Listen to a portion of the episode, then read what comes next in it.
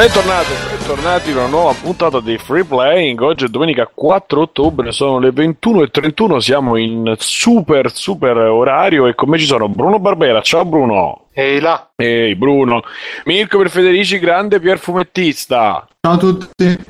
E Simone Tagliaferri di tagliaferri.it. Ciao. E poi ragazzi, non ci pensavate. Eh, non ci ah, credevate, non- uh, mi sarebbe metterci rumori di eh.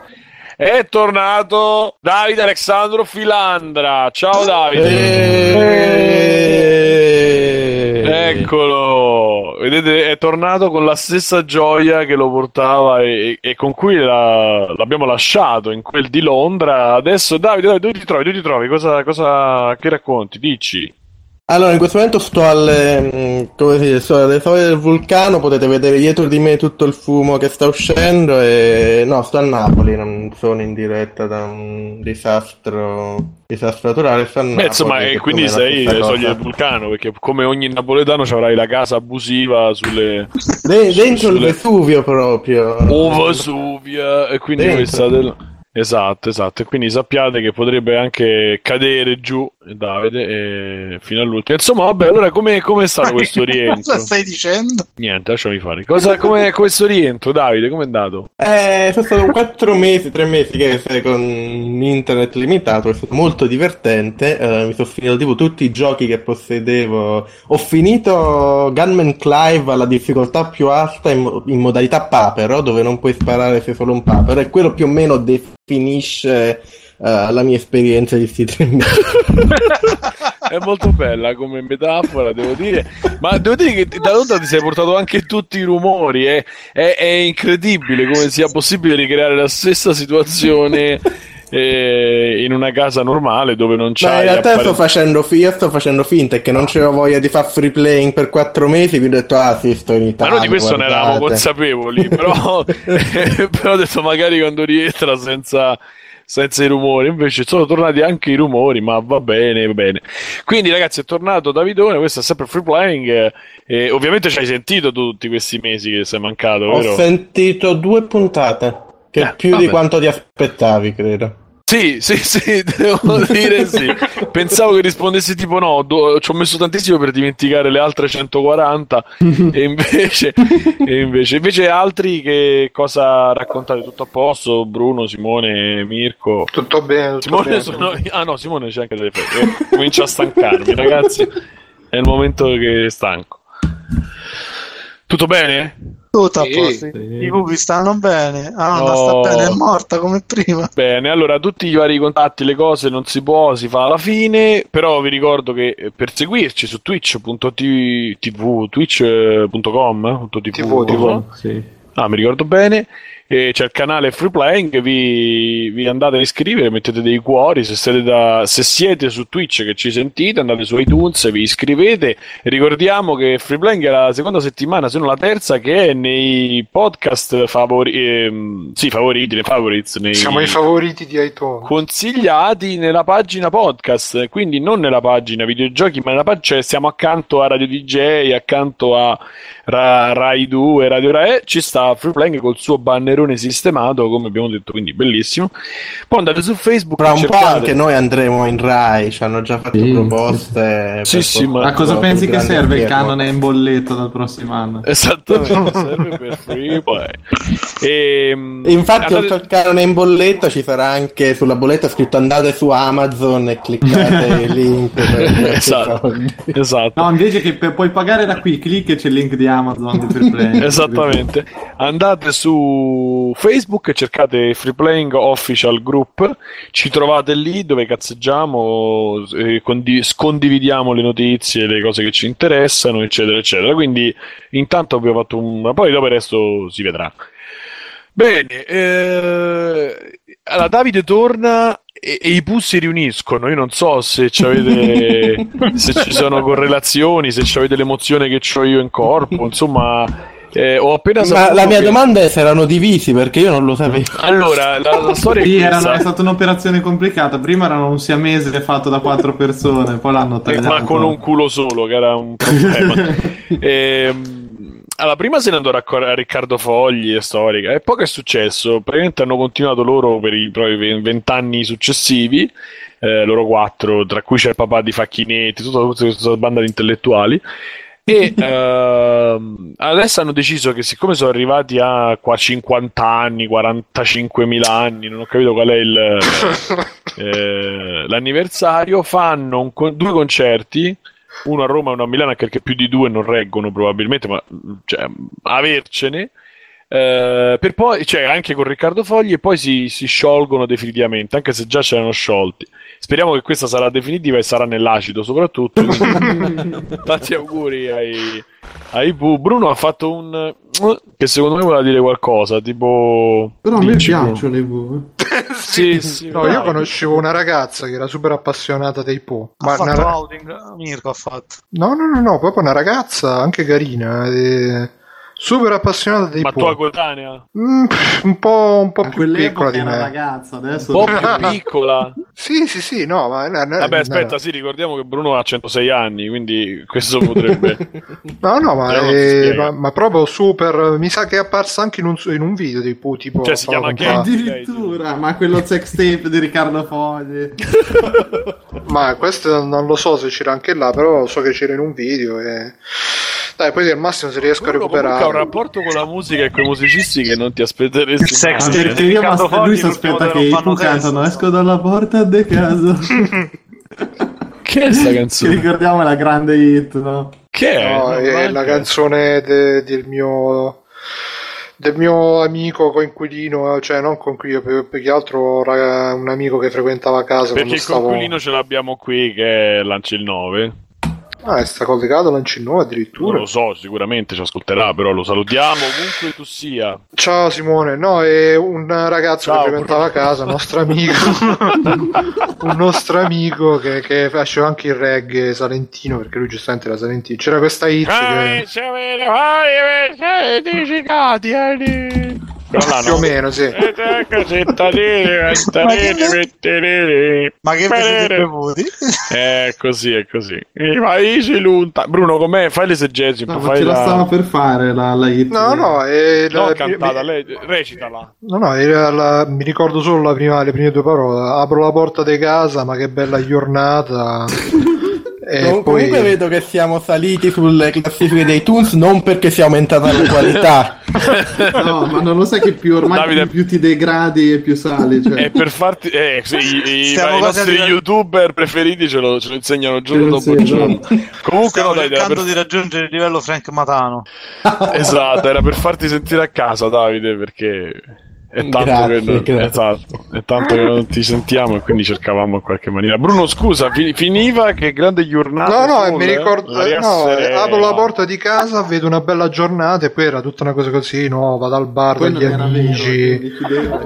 Vabbè, la giornata di un parassita del sud che, che ruba la, la, la pensione, la No, no, eh, alla fine era anche una, una bella era anche una bella morale, no? Che tu, oh, bello, invece di stare chiuso in casa, apri la porta, sto sole che ti abbaglia, vai dagli oh, amici. Oh, mare de Surriente.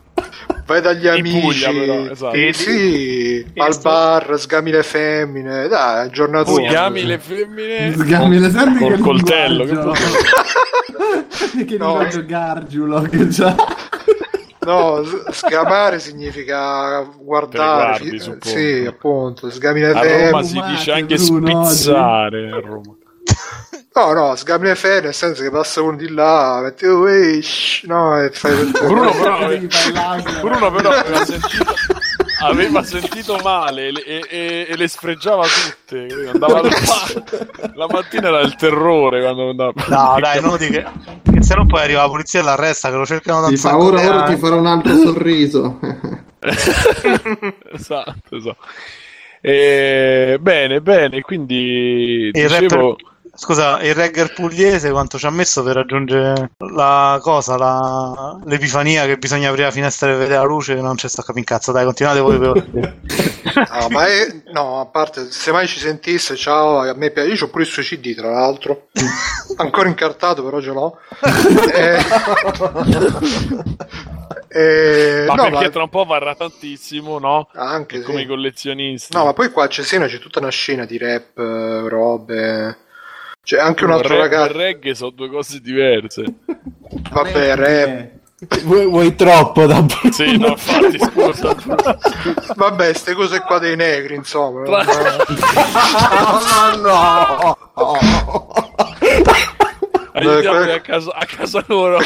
A spiegargli la differenza tra il reggae e riportato il reggae a casa vostra. Facciamoli, facciamoli suonare a casa loro. Vi- visto, visto che stiamo in tema musicale, tra l'altro io so- ho appreso questa, questa settimana, ho appreso che Evi Lavigne è morta ed è stata rimpiazzata ed è stata rimpiazzata come Paul McCartney, non so se, Avevo visto qualcuno che sciarava il post, non ho avuto coraggio di leggerlo. Eh, io Chi è invece morta? Avril Lavigne. Allora Eh, pare ora. che, pare che sia morta perché lei a un certo punto si era rotta i coglioni e ha mandato in giro una, una sosia, una certa Melissa, non mi ricordo. Sì. Devi sapere. Avril Lavigne aveva mandato in giro una sosia e era tipo identica perché se era lei la vita da, da sosia era, il sosia come di Vero. Come l'hanno, come l'hanno beccata? Perché cantava, No, no, lei pare di- che lei l'avesse proprio no, cercata. cioè- cantava meglio di lei, quindi no- eh, Ah, sì, non sì, è sì. possibile, canta bene. Esatto. Con Avril. Esattamente, quindi che succede? Che eh, que- nel frattempo pare che lei sia finita tipo in una super depressione, eh, che si è suicidato che è morta, non si è capito esattamente. E però, siccome, eh, beh, poi era un periodo dove proprio lei era famosissima, cioè, se l'hanno dimenticata tutti, però eh, nessuno ha voluto dirlo e quindi hanno preso sta sosia e hanno detto ok, vai tu. E adesso quella che vediamo adesso non è lei, ma è la sosia. C'è un gruppo di fan brasiliani che in base a eh, I fan brasiliani sono famoso. a delle foto in base a delle foto hanno deciso che, che quella non è la vera Avril Lavigne e quindi Beh, loro, eh, loro sono esperti di donne che hanno il cazzo, quindi... perché c'è Ma no, che Avril Lavigne è pure carina, dai. era carina Era, carina. era, buonanima, Eh. ormai sarà cibo per vermi per una dopo. Esatto. Ma che è uscito pure eh, no, è uscito pure nel Fappening, No, no, sta sempre in forma. che era morta. eh scusa. ma è una so Bruno che sosia che sai che vuol dire No, ma perché praticamente il, il socio di Avril Lavigne c'è il pisello, ovviamente, non è? ah non lo sapevo non Eh, lo sapevo che- si chiama Maggio la andiamo bene Free Play podcast di videogiochi e dei dintorni Bene, bene. Allora, ehm, l'altra volta abbiamo fatto degli extra credit, tanto gli extra credit ce l'abbiamo sempre perché continuano ad accumularsi, però magari possiamo pure fare due o tre commentini in giro per, eh, per il mondo di, delle cosette. Allora, prima di tutto, non so se l'avete visto, c'è stato, visto che, visto, lo ridico, ehm, abbiamo fatto il commento del- dell'evento Apple su tutti i vari dispositivi, cose che hanno presentato. E questa settimana c'è stato quello Google. Per par condicio che poi si ci dite che siamo Apple, Apple eh, Fag. Eh, Tu, io non, non espandere al generale. Non credo che, ne- non credo che nessuno si sia mai sbagliato a dirmi una cosa del genere, Timo, tranquillo. scusami. E per cui ehm, a- abbiamo deciso di affrontare anche eventualmente il, il Google I.O., come cavolo si chiama, dove sono state I.O.. presentate. Sono state presentate un po' di roba, magari ne parliamo, diciamo, velocemente. Io l'ho seguito in diretta insieme a qualcuno, Backsoft, che ricordiamo andatelo a seguire su Twitch, che ha più iscritti di noi e fa tutte le live, le cose, fa il pane, fa un sacco di cose. Quindi iscriviti al canale Anche iscritti Backsoft. donne, c'è Backsoft. Iscritti donne che gli rompono il cazzo, che lo vogliono. Il Lo cazzo. vogliono sempre. conoscere, lo vogliono conoscere. Esatto, il cazzo. E invece no, noi donne non ce ne abbiamo, ma abbiamo tanta simpatia. Esatto, proprio basta. e mh, ecco il mio, il mio interesse per il sosia di Avril Lavigne, ovviamente. E, no, dicevo, e quindi hanno presentato due nuovi telefoni, hanno presentato il nuovo Chromecast, hanno presentato il nuovo super tablet. Allora, andando, qualcuno l'ha visto oltre a Moi, No. che sta qui presente No. con noi? Ma io l'ultima cosa che so di Google è che hanno cambiato il logo. Ok, sì, e, beh, e- e oltre a quello che fanno parte di una roba più grossa, si chiama Alphabet, mi pare, Mhm. e, e che Google ormai fa parte di Alphabet, ma non è la Google Inc. eh, generale del mondo. Vabbè. Allora, hanno presentato questi due telefoni, telefoni, uno fatto da... Alphabet è sempre un progetto loro, no? Sì, ma praticamente è la holding che tiene tutto quello che era YouTube, Google, uh-huh. il mondo, mamma, papà, insomma, in generale. E, ehm, hanno presentato questo telefono che, si, che è il 5X, non mi ricordo, uno fatto da Huawei. I nuovi Nexus, sì. su. Sì, i nuovi Nexus. Sì, sì 5X così... e 6P, se non mi sbaglio. Esatto, adesso invece di chiamare uno 6 e, e l'altro 7, 6 e mezzo, eh, no, hanno fatto 5X, quindi un modello che c'ha due volte, due, la stagione scorsa o due stagioni fa, una cosa del genere, e poi sto 6P. Uh, fatti uh, da Huawei e da LG sempre mi pare Uh, tanto che qualcuno si lamentava perché dice che HTC, quelli fatti con HTC erano meglio, si stava meglio, non si stava peggio, eccetera, eccetera. Eh, c'ha, c'ha, c'ha, praticamente sono una copia, specialmente quello migliore, il 6P è una copia del 6, ma non una copia nel senso che, no, scusate che pesiamo le parole, non una copia nel senso eh, che è copiato da, ma che hanno le stesse cose, eh, fondamentalmente hanno la fotocamera più potente, il suo touch ID, uno c'ha il touch ID che è dietro il telefonino, quindi praticamente col to- toccandolo lo attivi senza dover mettere il pollice, ma tipo quando tieni il telefono c'è la possibilità. Eh, no, non hai capito come funziona. Accende toccandoti, cioè tu ti tocchi e lui accende. Ah, non lo sapevo. No, io ero rimasta LG, al G3 che non c'ha. Che lo devi bussare. Non so se lo sapete, c'è tipo il G3 dell'LG che lo devi bussare. Ti risponde. E, sì, sì, lui risponde e si accende. E quindi mh, questo eh, ovviamente c'è qualche, sicuramente ci sarà qualche cosa che non... Ah, eh, hanno presentato anche il uh, Android 6 che si chiama Marshmallow, mi pare, perché chi le eh. era quello prima. No, Lollipop e Marshmallow, sì, esatto, Marshmallow. Uh, che pare abbia pure quello la stessa funzione delle foto un po' prima e un po' dopo quella de... di, di, iOS 9 e quindi fa la fa... foto mai quando la vuoi te un po' prima un po' dopo? Sì che prende qual- più frame perché se chiudi gli occhi se passa un, qualcuno fotobombing eh, c'è la possibilità di usare qualche frame prima e qualche frame dopo ovviamente. E, e poi c'è tutta la sincronizzazione delle foto tra i device eh, anche iOS perché c'è tutto questo Google Photo non mi ricordo come si chiama il servizio uh, niente onestamente niente di niente rivoluzionario però a me veramente come sta diventando Android non mi dispiace a vedersi. Poi usarlo è tutta un'altra storia per me e, e per il lavoro che faccio però devo dire che insomma si, si stanno impegnando in qualche maniera. Uh, dopodiché eh, eh, Chromecast che esce, in due, esce colorato ed esce in un'altra versione anche audio solo audio. Fondamentalmente è uguale al Chromecast che avete conosciuto fino ad oggi, soltanto che ha le antenne un po' più potenti e pare che stiano sviluppando alcune delle, cioè un po' più potenti, le antenne sono un po' più potenti e stanno sviluppando delle applicazioni ad hoc, nel senso che lo streaming video invece di essere mirroring eccetera eccetera viene direttamente passato sul televisore va direttamente dal Chromecast e tu con l'applicazione puoi comandare eh, la televisione tramite il telefonino cosa che l'Apple TV già faceva infatti non ho capito Uh, quanto sia eh, nuovo Vabbè, rispetto anche al Chromecast vecchio dico. l'Apple TV è uno scatolotto il Chromecast invece è una chiavetta no? infatti fa anche un po' ridere il fatto di farlo colorato per poi schiaffarlo dietro il televisore adesso proprio vabbè quello ci può stare il problema è un altro Se, hanno fatto una cosa giusta che eh, a differenza del Chromecast che era eh, lungo e duro nel senso che eh, occupava molto spazio. nuovi usi del Chromecast eh. esatto occupava molto spazio nella, nelle, nelle, fessure del televisore.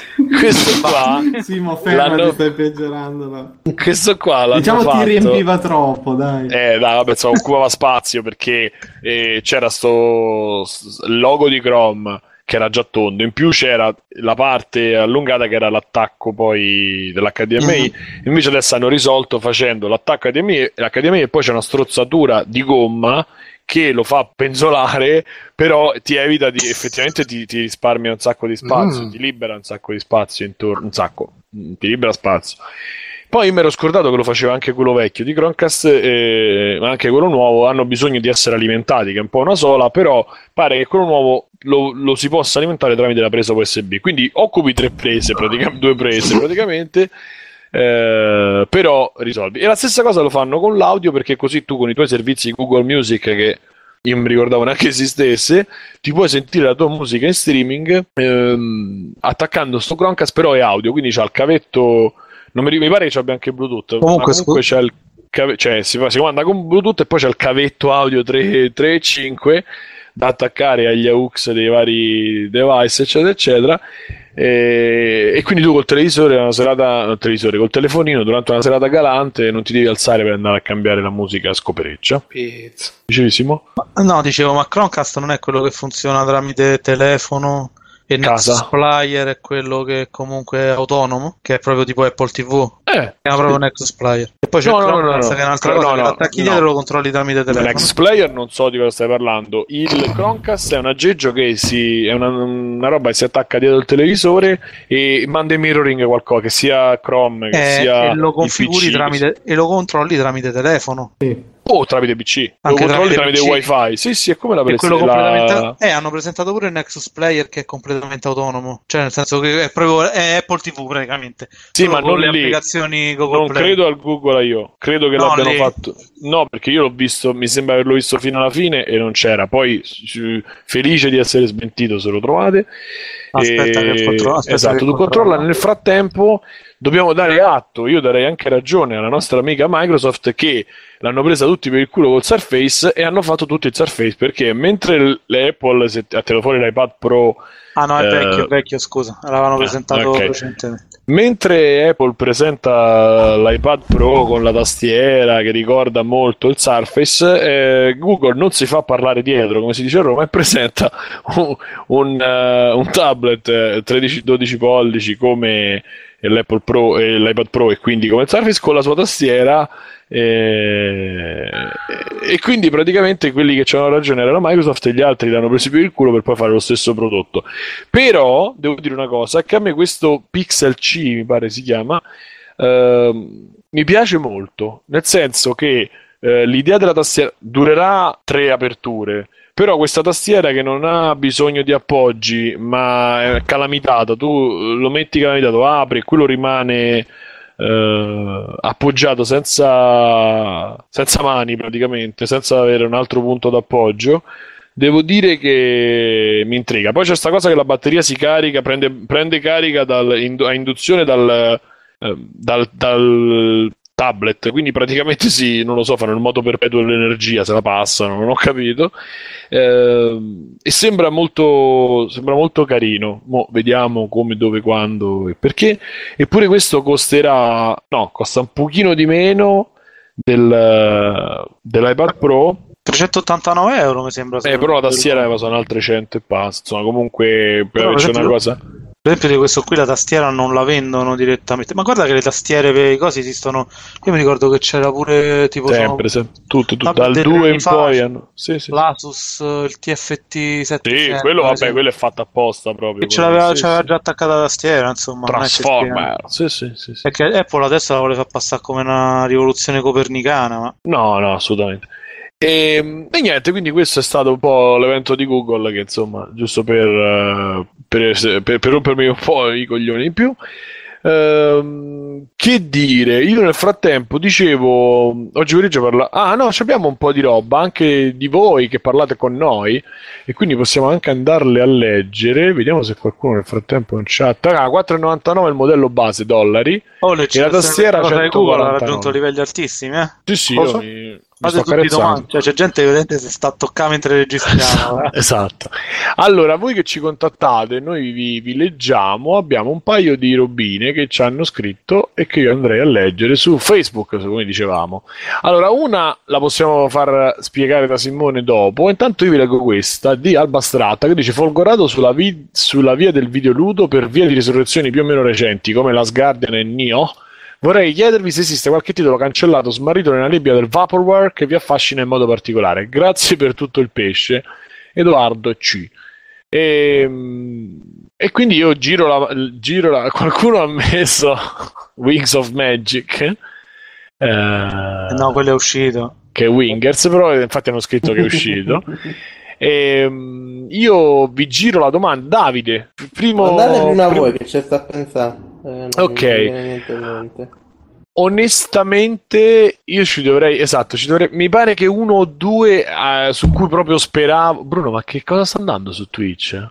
E YouTube perché? C'è uno che. Uno che si tocca, è per quello Sì, di sono, no, eh. uno con le mani di fuoco con la, con la tuba. ed- Ah, è eh, roba di sì, One Piece. è roba di One Piece, il gioco di One Piece che ho messo il canale Ormai. dei. No, comunque ne Vabbè. approfitto che Bruno, per- facciamo una cosa bellissima. Metti la pausa caffè muta, così sembra che siamo noi che parliamo. Eh, quella ce la, o ce la giochiamo quando avremo ospiti Sì, qualcuno sì. di multiplayer che sembra che stanno lì di notte hanno le voci diverse. Sarebbe proprio una cosa bellissima. No, comunque su Twitch, visto che ci stiamo, Sì. faccio una piccola interruzione. C'è Gogol che fa un'errata corrige. Dice la carica di induzione è solo quando la tastiera copre lo schermo del tablet. Sì, State dicendo certo. un mare di cose leggermente inesatte. Ha scritto anche il primo Chromecast funzionava con due porte, una HDMI e una USB. Questo, quindi, che, che- attenzione che Google eh, ci, ci contro Google. ci io controlla. il primo l'ho usato. Dopo Final Fantasy rovinate anche Mm. Google, mannaggia voi. Ah, allora vedi che ci ascolti. Comunque, grazie della, della correzione. Chromecast correzione. funziona anche con la USB, anche il primo. E... Io l'ho, usa- l'ho usato senza, scusate. Che cazzo devo. L'ho usato senza. Mi dispiace. non si accendeva. No, no, no, funzionava, funzionava. Me l'ha venuto un cliente. me l'aveva- Adesso ce n'è uno incartato ancora qua, tra l'altro. Comunque, Era la, era la versione cinese, vai. Sì, sarà il Clomcast. Bene, Il Ah, dici, aspetta però, già che ci siamo, spiegaci gli altri errori così correggiamo subito, non dobbiamo fare sette puntate di, di correzione. Eh, No, così levi, però lavoro a quelli dei forum, scusa. no, no, non ti preoccupare, che tanto adesso ci- hanno scritto anche chiedendo se, cer- se si parlava di noi o no, quindi siamo arrivati proprio a- a- al top. E mm, stavo dicendo, ah sì, io mi, mi- ricordo che c'era un paio di giochi che aspettavo e che poi alla fine non sono praticamente mai più eh, Non si parla di quando scrivi per The Shelter, Simo. usci. Che vuol dire? Una battuta, va bene. Eh, non ho capito. Ok. Perché Eh, aspettavi i giochi che poi non... Ah, sì, sì, sì, eh, beh, quello eh, non ero degno, non ero degno. Comunque, allora, il... io non mi ricordo, non mi ricordo. Eh, Bu- Mirko, salvaci tu che te lo ricordi sicuramente. Ma io adesso così su due piedi gli unici che mi viene in mente che nessuno si aspettava, cioè che era tipo Duke Nukem Forever, che un- all'inizio, il- tipo il primo anno ci avevo un po' creduto, poi dopo sempre meno, e Aspetta, quando, aspetta. poi quando ho letto Il Gearbox, Forever è quello in comprato- terza persona. Eh? No, il Forever è quello che poi è uscito. Ah, È quello che poi è uscito, sì. appunto, finito da Sì. Gearbox, eh, grandi Gearbox. I tuoi eh, amici. Mamma mia, la mia, mia software house preferita proprio. Che guarda caso è venuta fuori una porcheria immonda e vabbè. E altri però così su dei piedi non è che me ne vengo perché poi c'è- cioè, io la faccio molto semplice, se non sono usciti c'è un motivo e forse un bene in molti casi, non è che... Ah, Dai, ve ne dico, un pa- ve ne dico tre io così poi... Vai, dicevi te che... Allora, quello più clamoroso sicuramente in questo momento è Half-Life episodio 3, insomma, che comunque eh, quella che era una trilogia è diventata e quello lo stavo aspettando veramente, vabbè, mi piaceva Half-Life, ho seguito il primo, cioè ho seguito tutti e, mm, ancora bisogna capire che fine abbia fatto quel capitolo, cioè se è capito che a loro non gliene frega più un cazzo di svilupparlo, poi si sono messi paura mentre facevano Half-Life 3 Queste Vabbè. sono le, co- sono le cose che, and- che quando, vabbè, in altre occasioni andrebbero poi affrontate così, secondo me. Cioè, basta, non Eh, se ne sì, parli sì. più neanche tra di noi. Cioè, basta. e se esce, non te lo compro. Va, hai rotto il cazzo. Cioè, proprio. Tanto esce una però. monde- Ma sì. scusa, ma hai detto quali sono i wow- Vaporware? Per adesso è Vaporware, cioè Sì, no, eh. quello che voglio dire è che se ne parla talmente tanto che si fa pubblicità eh, su un difetto, su una cazzuna, su un modo di comportarsi pure sbagliato, no, sbagliato, non è che su una cosa che è andata male, però su cui Half-Life poi ci gioca molto, Half-Life, Valve ci gioca molto, eccetera, eccetera. Quindi quando andate a fanculo non neanche lo co- non lo co- basta. Non tengo Vabbè, come comunque uno poteva pure aspettarlo, insomma, cioè nel senso che se Half-Life 1, se hai giocato il 2 e vari seguiti, espansioni e tutto quanto, magari almeno il terzo episodio potevano far uscire. Comunque il discorso è quello dell'altra volta. A un certo punto non gli conviene più, hanno paura e bla bla bla.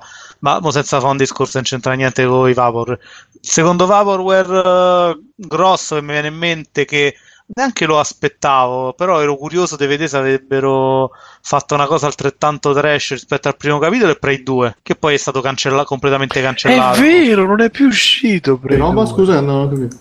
Prey 2. Ma perché Ah, è morto sì. DHQ, mica mi ricordo. No, praticamente il gioco era pa- eh, di pista in, mare- ah, in mano a Bethesda. Eh, il, lo mare stava- di, il mare di guai. in mano a Bethesda. E sì, vabbè, a parte quello, sta- lo hanno affidato a Human Studios. Pare che avessero fatto quasi tutto il lavoro, comunque sta in uno stato molto avanzato di sviluppo. Alla fine non gli è piaciuto, l'hanno preso e l'hanno cancellato. Ti dico, non me ne frega più di tanto perché il primo non mi era piaciuto particolarmente. Tu dici allora perché lo citi? Perché era talmente trash. Il primo ho detto riusciranno a fare una cosa altrettanto trash, tipo un indiano che combatte contro gli alieni. Quello è tu. Turok.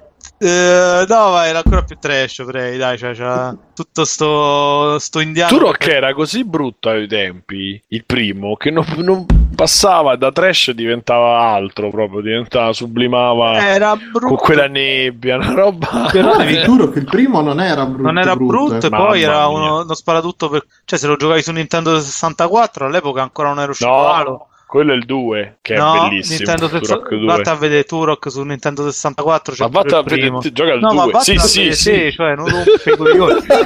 Poi andatelo a vedere insieme, poi... Cioè, eh, vai a vedere su quale sistema è uscito il primo Turok e lo poi, giocai ri- su poi PC. ritorna qui e lo giocassi su PC, però era nato su Nintendo 64, Sì. infatti era ho sparato tutto per Nintendo 64 che non Una era neanche male perché all'epoca non era uscito ancora Halo quindi non c'era comunque sia Halo come cazzo si dice non c'era tutto quel sistema non Beh, c'era il avevano- bellissimo Unreal, per chi se non è uscito su console No, no, no, su PC, dico. ma su PC è un altro discorso Che Simone. palle che sei, mamma mia, ma che ti sei iscritto a... terzo, Ti sei iscritto al TFP nottetempo, Scusa, mamma mia, il vai. problema degli FPS era nei, su PC c'era Doom c'era Castlevania comp.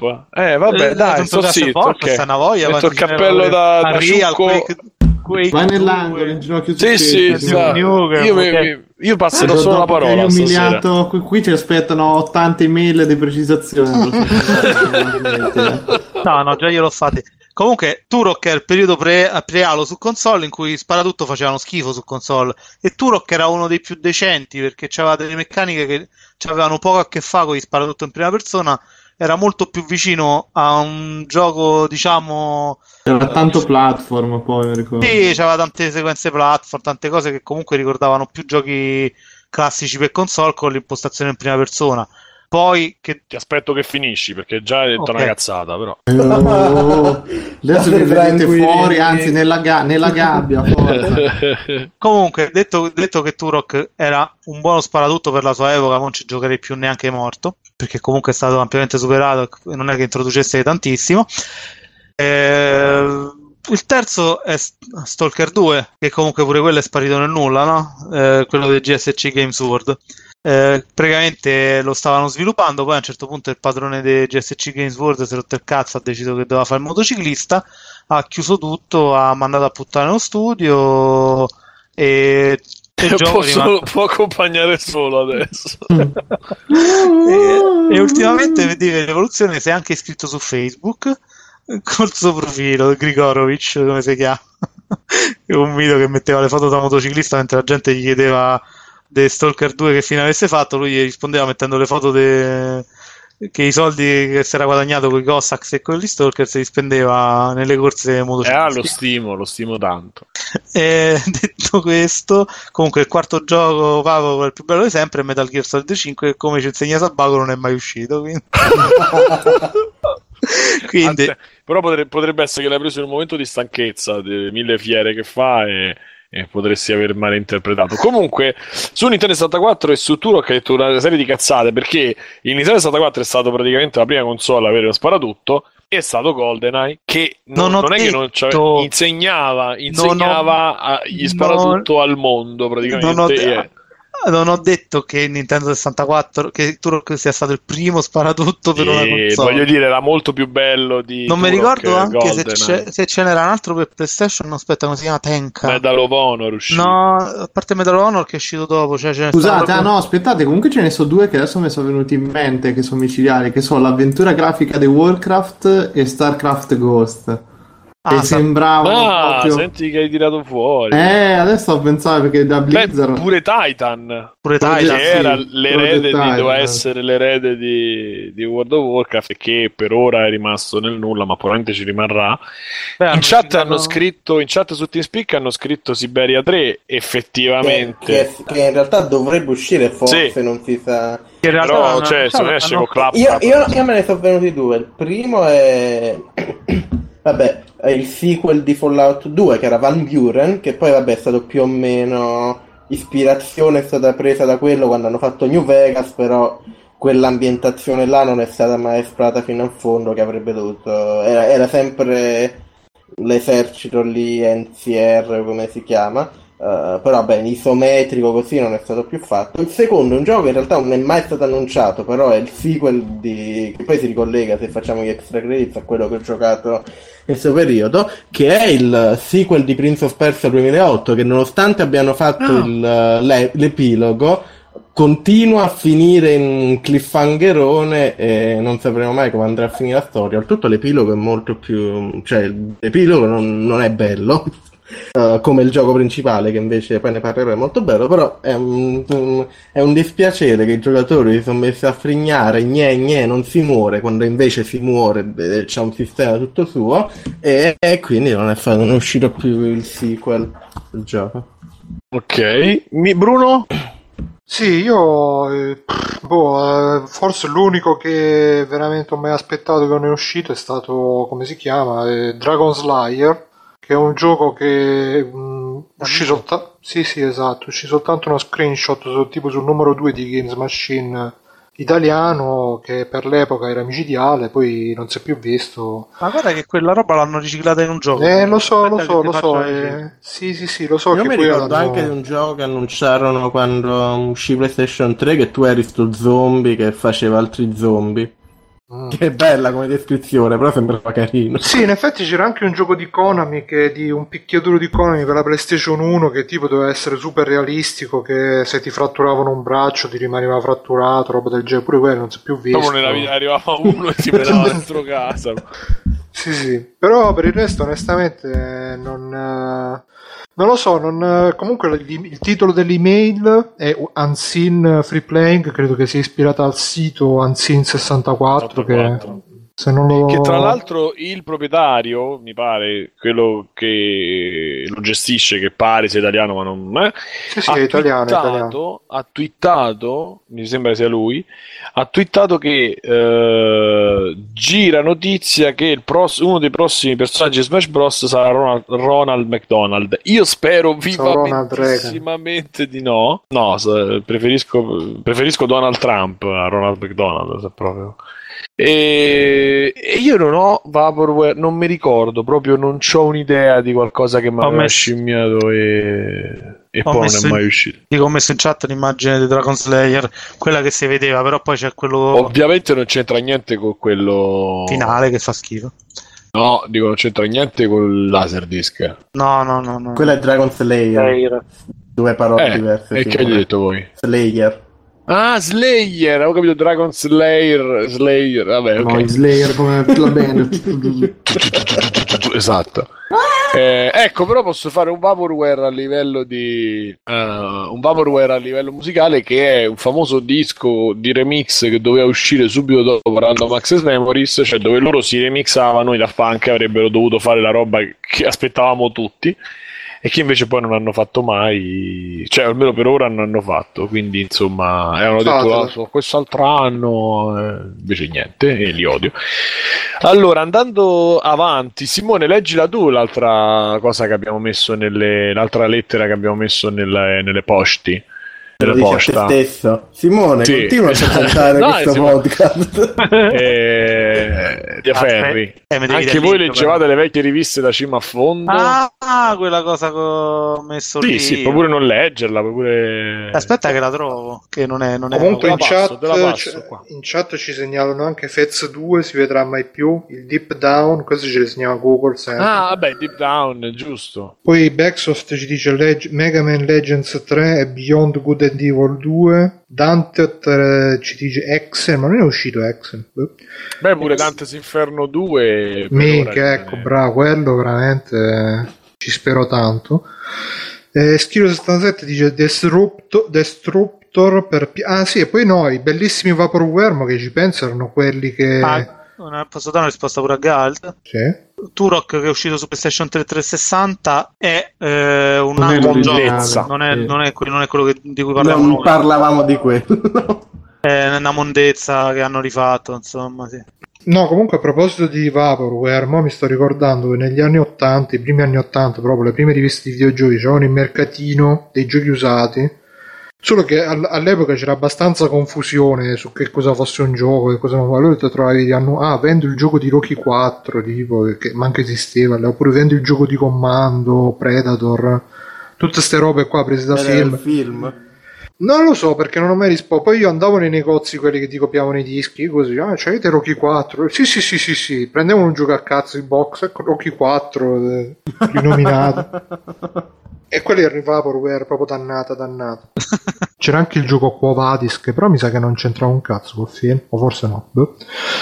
Niente, così. E vai, Simone, hai trovato la mail? Allora, sì. Ma quello che ho scritto io, no? Sì. No, quello che ho scritto io, Simo, Ah, vai. vai. Ma solo io quando compravo riviste come Zap, K, Z, TGM, ne cito una manciata, ma ce n'erano altre, leggevo la maggior parte degli articoli, anche di roba che mi interessava meno. Faccio un esempio per farmi capire. Leggevo con piacere articoli su simulatori di volo e giochi di corse, pur giocandoli poco, perché spesso si- ci, tro- eh, ci trovavo considerazioni molto interessanti su alcuni aspetti che riguardavano i videogiochi in generale. Mettete le virgole, cazzo. Non solo su quel singolo prodotto. Ricordo distintamente che fu leggendo un'intervista al capo di Argonaut Games su TGM che entrava in contatto per la prima volta con il concetto di verosimiglianza. Questo è quanto. Così, Cioè, non molto. sapeva il concetto che due cose sono uguali. Tipo, Verosimiglianza. qua- tipo qua- tipo quando i bambini imparano dice, la permanenza degli oggetti. No, non hai capito. Era, era una battuta, scusate. Uh, ma che, comunque, per rispondere alla cosa, secondo me il, pro- il fatto è che. Bruno, non c'è il tasto Davide hai finito la connessione, lo stacchiamo. Mm. Che è successo? Da! Niente. Pronto? Scherzo. E vedi, vedi che c'è. Mm, non capisco cosa dire. Tranquillo. Erano No, battuto no, pure no. questo. Comunque dico, secondo me c'era il fatto che prima le riviste uscivano ogni mese, ora invece ci sono 30.000 siti con 30.000 news al giorno, ho buttato la banalità e me le torno nel mio angolino. Bene. Hai distrutto tutto. Eh, sì, ma- in effetti era quello che dicevo anch'io. Che comunque sono due medium diversi e quindi mm, si possono paragonare. Cioè, sì, vabbè, sono entrambi di testo, anche se ormai internet più che altro video, YouTube, eccetera, eccetera. Però internet è testo a getto continuo, quindi non puoi paragonare la rivista che era quella ogni mese, ti rimaneva là per un mese, con internet che invece ogni giorno, ogni ora ti escono le nuove, le nuove proposte, le nuove, le nuove news, la recensione al day one, eccetera, eccetera. Sarebbe bello tornare a quei tempi, boh, chissà. No, Io io- comunque... Sì, no, io, Ah, Dai, Bruno. Beh, io intendevo nel senso che, eh, vabbè, eh, per il background pure del messaggio a sto punto, a un certo punto mi è arrivato sempre come commento all'articolo quello che vi leggevo prima, no? Poi di sto tizio che mi ha detto sull'articolo dei, dei Beginner's Guide. eh, ah, ok, potevi Guide scrivere- perché. Guide, vabbè, guide, come cazzo pare. Ah, sì. Tanto, tanto l'inglese è un ovignone, poi Kojima lo vuole eliminare, quindi va bene. Eh, io sono Kojimiano da questo punto di vista. Cioè, ma ho scritto nel secondo paragrafo della recensione che è un walking simulator. Cioè, vabbè, che poi neanche volevo scrivere, però l'ho specificato perché comunque tante persone magari... Nel primo paragrafo non l'avevo scritto, quindi è arrivato sto, ute- sto lettore mezzo incazzato che mi ha detto ah, la prossima volta scrivilo nel primo paragrafo così non perdo neanche tempo a leggere la recensione eh, perché una cosa come a dire te gli hai risposto ah ah ah ah no? Perché quella è la risposta No, lì- giusta a ste cose. e lì per lì pensavo no Oddio, vabbè, a parte che tipo la recensione iniziava con sti, il primo paragrafo che saranno 1800 caratteri, insomma, eh. veramente sono due, minu- sono due, minuti di lettura. Eh. E, e pensavo, vabbè, a me è capitato tante volte, era capitato tante volte di leggere cose, di argomenti di cui teoricamente, cioè essenzialmente mi interessava poco. Eh, però spesso e volentieri non era il fatto che mi interessasse o meno l'argomento che mi dava poi eh, che rendeva bello quell'articolo o che eh, mi ci faceva trovare dentro eh, elementi, come posso dire, che mi arricchivano, vogliamo dire una cosa del genere, o che comunque sia mi creavano interesse che prescindeva poi da quello che era l'oggetto dell'articolo in sé, ma era il fatto che comunque ero, mandavo a leggere questa cosa perché ero curioso a prescindere dell'argomento videogioco a 360 gradi e quindi leggevo un po' tutto perché è vero come dice Bruno che c'era molto meno roba. Sì, c'era Beh, anche scarsità, dai. Sì, però aspetta un attimo, eh, ricordiamoci pure che comunque compravi una cassetta in edicola e c'avevi 10 giochi, insomma, cioè, eh, eh, ne compravi un'altra e ce ne avevi 30, cioè poi alla fine non è che c'era, po- c'era molto meno a livello di informazione, questo sì, però c'erano pure 3-4 riviste al mese riuscivi a comprarle, eh, non, non è... Eh, sicuramente magari le pagavi, eri più motivato a leggerle tutte. Allora forse a questo punto si ritorna al discorso che quando le cose le paghi le valuti pure di più, insomma, cioè le valuti pure meglio perché non te cerchi. Comunque c'era un discorso di curiosità che era differente. C'è anche un fattore che secondo me ti è un po' sottovalutato, ovvero che quello che ti ha scritto sta roba è un po' una testa di cazzo, cioè non credo che quello poi riflette sull'umanità intera, perché come come io faccio, credo anche tu, anche con l'internet, poi magari Robben che non sono necessariamente nella nostra sfera di conoscenza, le leggiamo. Poi becchi il coglione che dice, ah, mi hai fatto sprecare due minuti della mia vita, come se fosse responsabilità di chi scrive se uno legge, se uno legge robe che gli piacciono. Guarda, sì, io sul... Scusa, vai. No, no, no, vai, vai, ma semplicemente dico che mi aveva intristito sta cosa e ci avevo fatto sto post in cui riflettevo su sto fatto.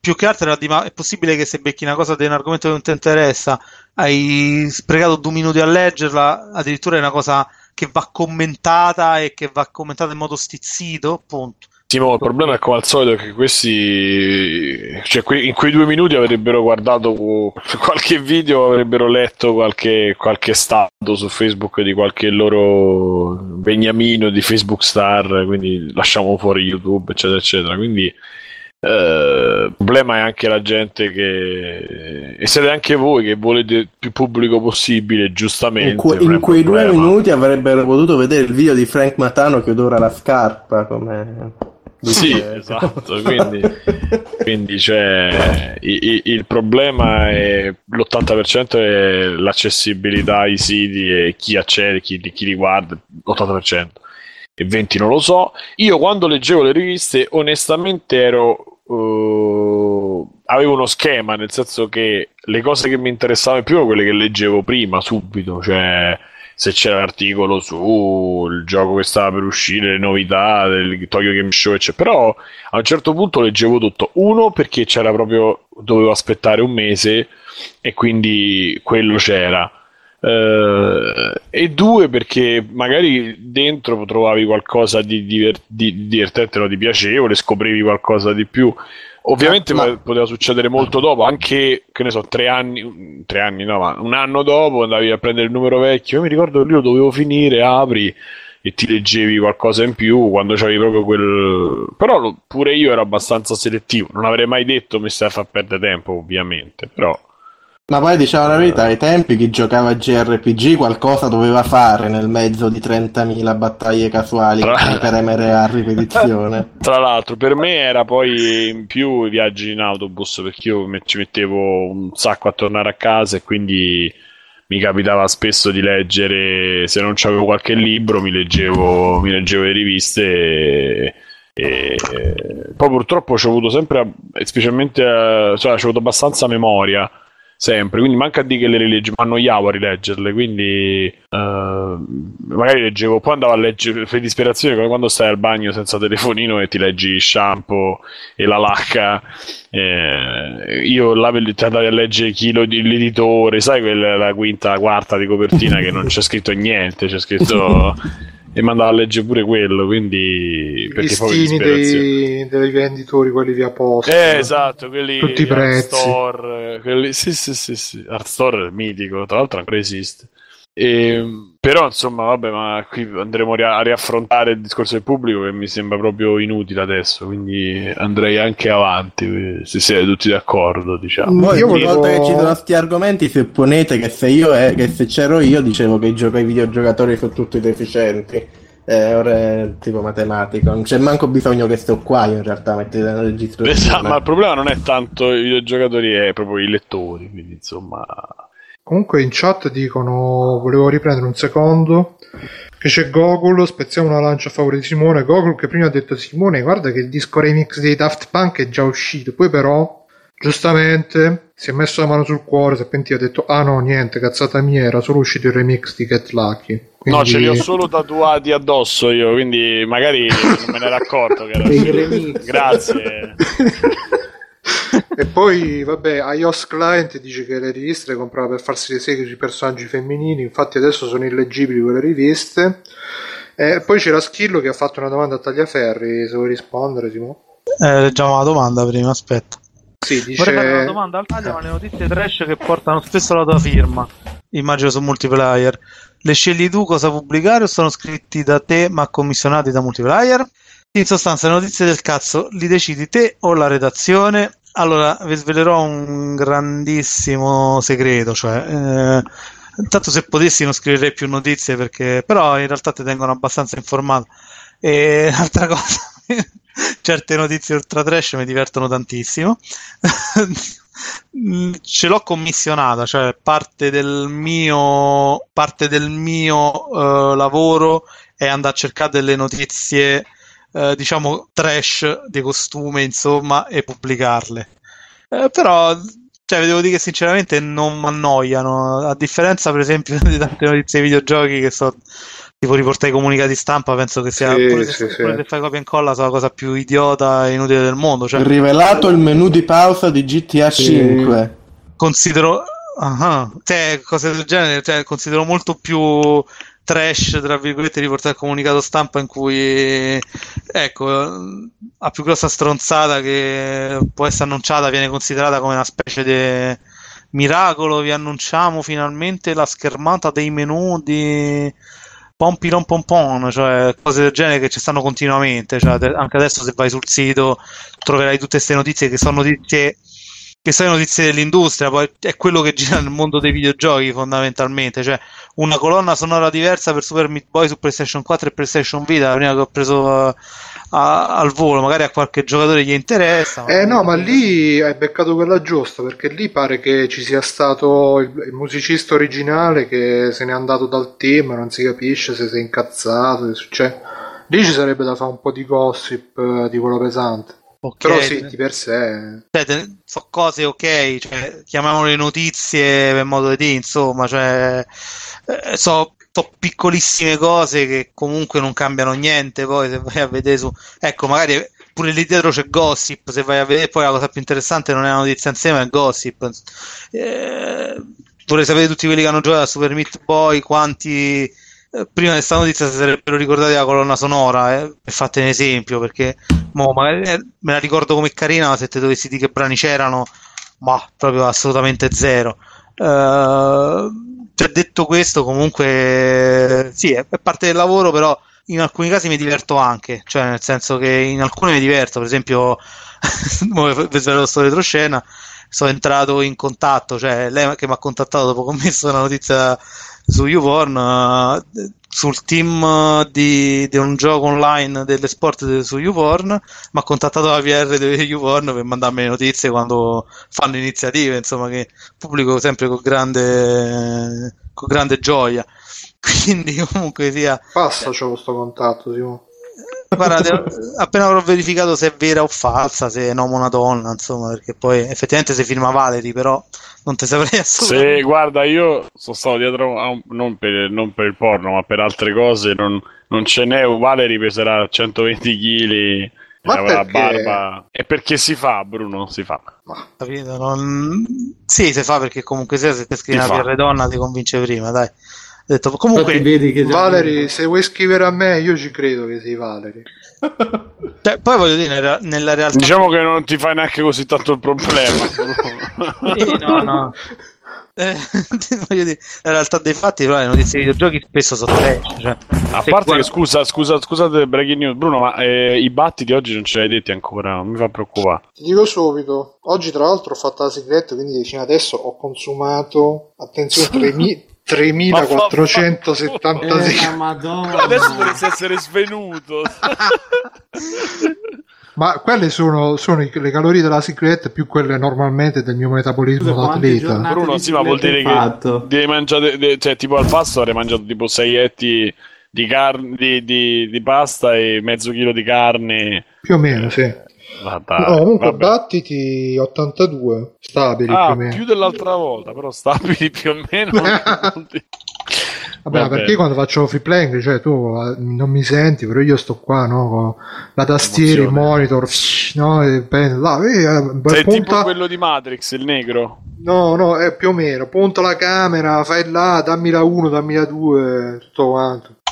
E c'è. Comunque Skill dice anche questa tipologia di notizie, che spesso generano fastidio ai lettori, non si riflettono inevitabilmente sul tuo nome, ovvero quando c'è una notizia scema, tutti dicono è il solito dagli avverri, non ti dà fastidio? no, non mi dà fastidio per, non mi dà fastidio per perché questo motivo. Sono... Uno, perché comunque c'è campo, quindi non posso fare altrimenti, quindi... Uh, se pure mi desse fastidio che dicessi ah non voglio più fare poi che mi, cioè, se vuoi arrivare e c'è uno diciamo abbastanza soldi da sto lavoro devi fare quello che passa al convento perché come saprete non pagate quando accedete al multiplayer quindi pagano i click e quella roba tira click e quindi fate, fate A più uno Comunque, più uno. oggi sono andato, sono andato su multiplayer devo dire che io non ce l'ho installato a D-Block però un po' da fa venire la voglia perché il tipo è ormai accerchiato. A parte la pubblicità appena entri Call of Duty scopri tuo fratello una cosa del genere. Poi da...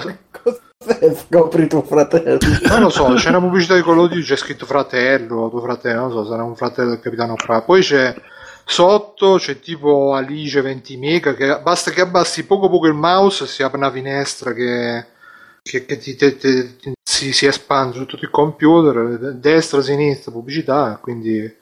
Sì, diciamo che è abbastanza fastidioso e si è fatta pure una certa polemica interna per cercare di sistemarla sta cosa, però Vabbè, su sta cosa qui, perché non credete che noi comunque non, non la viviamo sta cosa. Eh, finisco la risposta, scrivo pure tantissimi articoli seri. Se un giorno riuscirò a capire... che quelli nessuno li legge. Bravo. Le notizie, sì. No, ma in realtà sì, ma dato che su internet poi il problema dell'economia di internet è che finché non si capisce questa cosa non si camperà mai più, è che se comunque è tutto gratis il click sull'articolo serio vale esattamente basta eh, io ti do due sono... minuti per dire di sta cosa e eh. quindi no e basta è finita così cioè. ah, posto. No, allora. rotto ca- abbiamo rotto il cazzo con un sacco di cose e questa è una di quelle quindi l'articolo, allora. l'articolo serio vale esattamente come la news col culo al, dal punto di vista economico e esatto. quindi quando voi lettori deciderete di valutare solamente le gli articoli veri eh, multiplayer fallirà fondamentalmente. Quindi, vabbè andiamo avanti. Allora ehm, eh, io stavo leggendo diciamo che per la posta abbiamo finito vuoi leggere anche o c'è da leggere anche ma Kinguin e la mafia non abbiamo già l'età.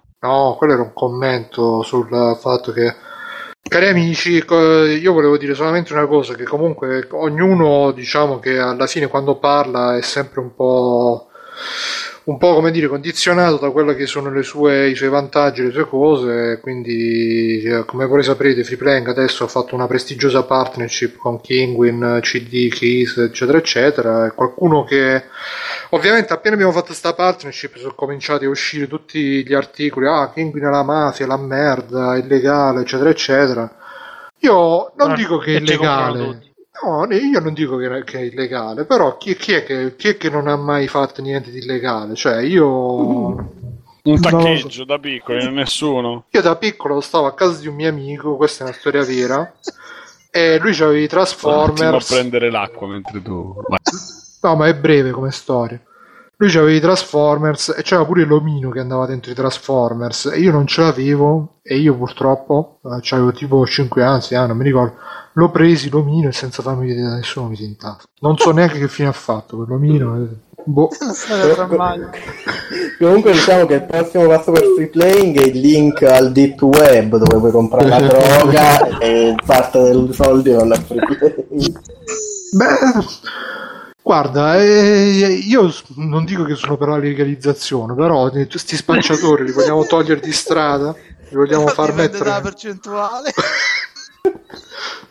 No, eh, comunque sia Kinguin, eh, CDK, eh no, e c'era appunto l'email alla fine era di nostro neoascoltatore Andrea Game in Action, andate a vedere Game in Action che è sua software house che diceva che Kinguin no, fa il programma di affiliazione e usa i termini della mafia perché in Kinguin se, se ti fai l'affiliazione sei tipo il boss poi sotto di te, tipo multilivello, insomma, c'hai i capi, il capo, poi sotto i capi c'hai gli sgherri, eccetera, eccetera.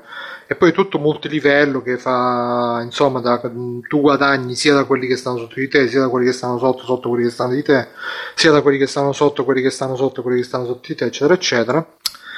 E quindi diceva se, se usano queste cose della mafia, insomma, un po' se la tirano sta cosa, però insomma, io direi che anche la mafia poi alla fine è un'espressione culturale dell'Italia da difendere. che c'è? No, io, io parlo per, cioè, ripeto, ognuno poi parla, c'è sempre diciamo una piccola sfumatura dell'interesse che uno ha, però la, la, cioè, la, eh, la, la piovre, il padrino, eh, l'Italia è diventata famosa per uh, la Pio- il commissario Cattani, Ta- Tano Caritti. Cioè, eh, quelle sono cose. Cioè, ah, io sono orgoglioso che Kinguin. Cioè, non è che hanno scelto la mafia rossa, hanno scelto la mafia italiana. Italiana. Il made in eh, non, Italy. Eh, non dico nient'altro. Quella vera, quella giusta, quella. Quella originale, quella sì, quella che. Quella che è tipo nel mio territorio eh, la droga no che fa male ai giovani. Quella è la mafia italiana che a me piace. Che, funziona sì. proprio così Bruno tranquillo. Che, quella, quella, giusta quella vera sì. Però vedi se lo, lo, scrivono quando fanno le, le, offerte. It's crime time quindi te lo dicono però mazza Windows 10 19,99 mo compro pure pure se ce l'ho gratis eh, beh, se, dopo, se te lo compri con la, la cosa di free play, noi ci arriviamo, ma proprio di, ma, niente, non c'è niente, però fatelo con quelli free play perché così, insomma, noi lo facciamo non per, per, la famiglia, per la famiglia lo facciamo, non per i soldi, per l'onore e per il rispetto. Intanto io ho superato ah. il mio record a Crossy Road e ne faccio partecipe. Mm. E allora, quindi dicevamo che eh, abbiamo fatto pure questa. Io andrei a leggere qualche notiziola prima dei, degli extra credits che avevamo più o meno eh, concordato o parlato. Eh, di cui avevamo parlato con Bruno prima della... vertice. Esatto. No, c'era questa che io seguendo le pause caffè eh, di multiplayer, prendo anche degli spunti magari per la puntata. E c'è stata questa, questa cosa che mi ha colpito eh, della pausa caffè, mi pare di lunedì o di martedì, in maniera diciamo particolare.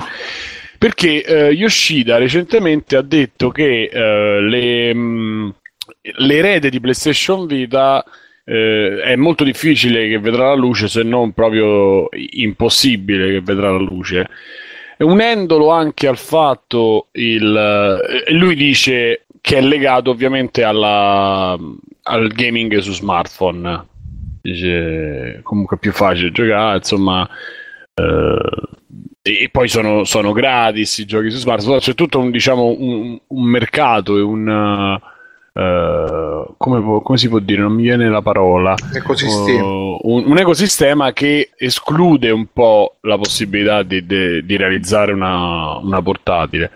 Considerando anche che Nintendo pure sulla prossima generazione oh, non, non, farà una portatile, pare, eh, queste ovviamente sono tutte illazioni, no? sono tutte speculazioni, quindi dovremmo vedere, però pare non, eh, non sarà non creerà, non, non, non, venderà, non mostrerà una console effettiva come l'abbiamo vista fino ad oggi, ma sarà un ibrido legato alla possibilità di, di avere una cosa più potente a casa e poi portarsela in giro. Insomma, eh, non sarà la console pura che abbiamo visto fino adesso, il concetto del Game Boy, diciamo. E c'era Umberto Moioli che ha detto: È la prima volta che un mercato esclude eh, comunque ti, ti, la, la, creazione, cioè vi, vi è, è la prima volta che eh, viene cancellato interamente diciamo un mercato che è quello delle console portatili a causa di quello i Game Watch non contano come mercato che è stato cancellato interamente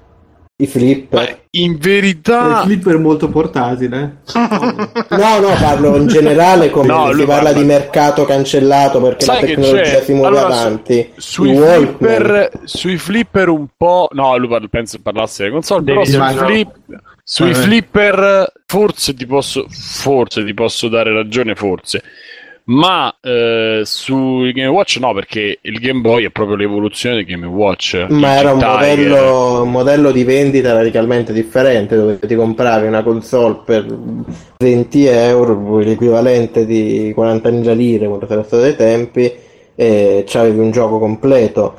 È un modello tanto differente dal Game Boy quanto può esserlo il Game Boy dal Handled dal, scusate dal uh, mobile. Sì, sì, però eh, non lo so, io secondo me eh, non è, non è la stessa cosa, cioè nel senso non è un mercato che fagocita l'altro, ma era la possibilità di fare di più, cioè non è che, e anche perché poi le società erano le stesse, cioè Nintendo poi ha fatto un'altra portatile. Invece in questo caso quello che dice Yoshida è quello che viene fuori. Io la volevo affrontare come cosa che secondo me non è.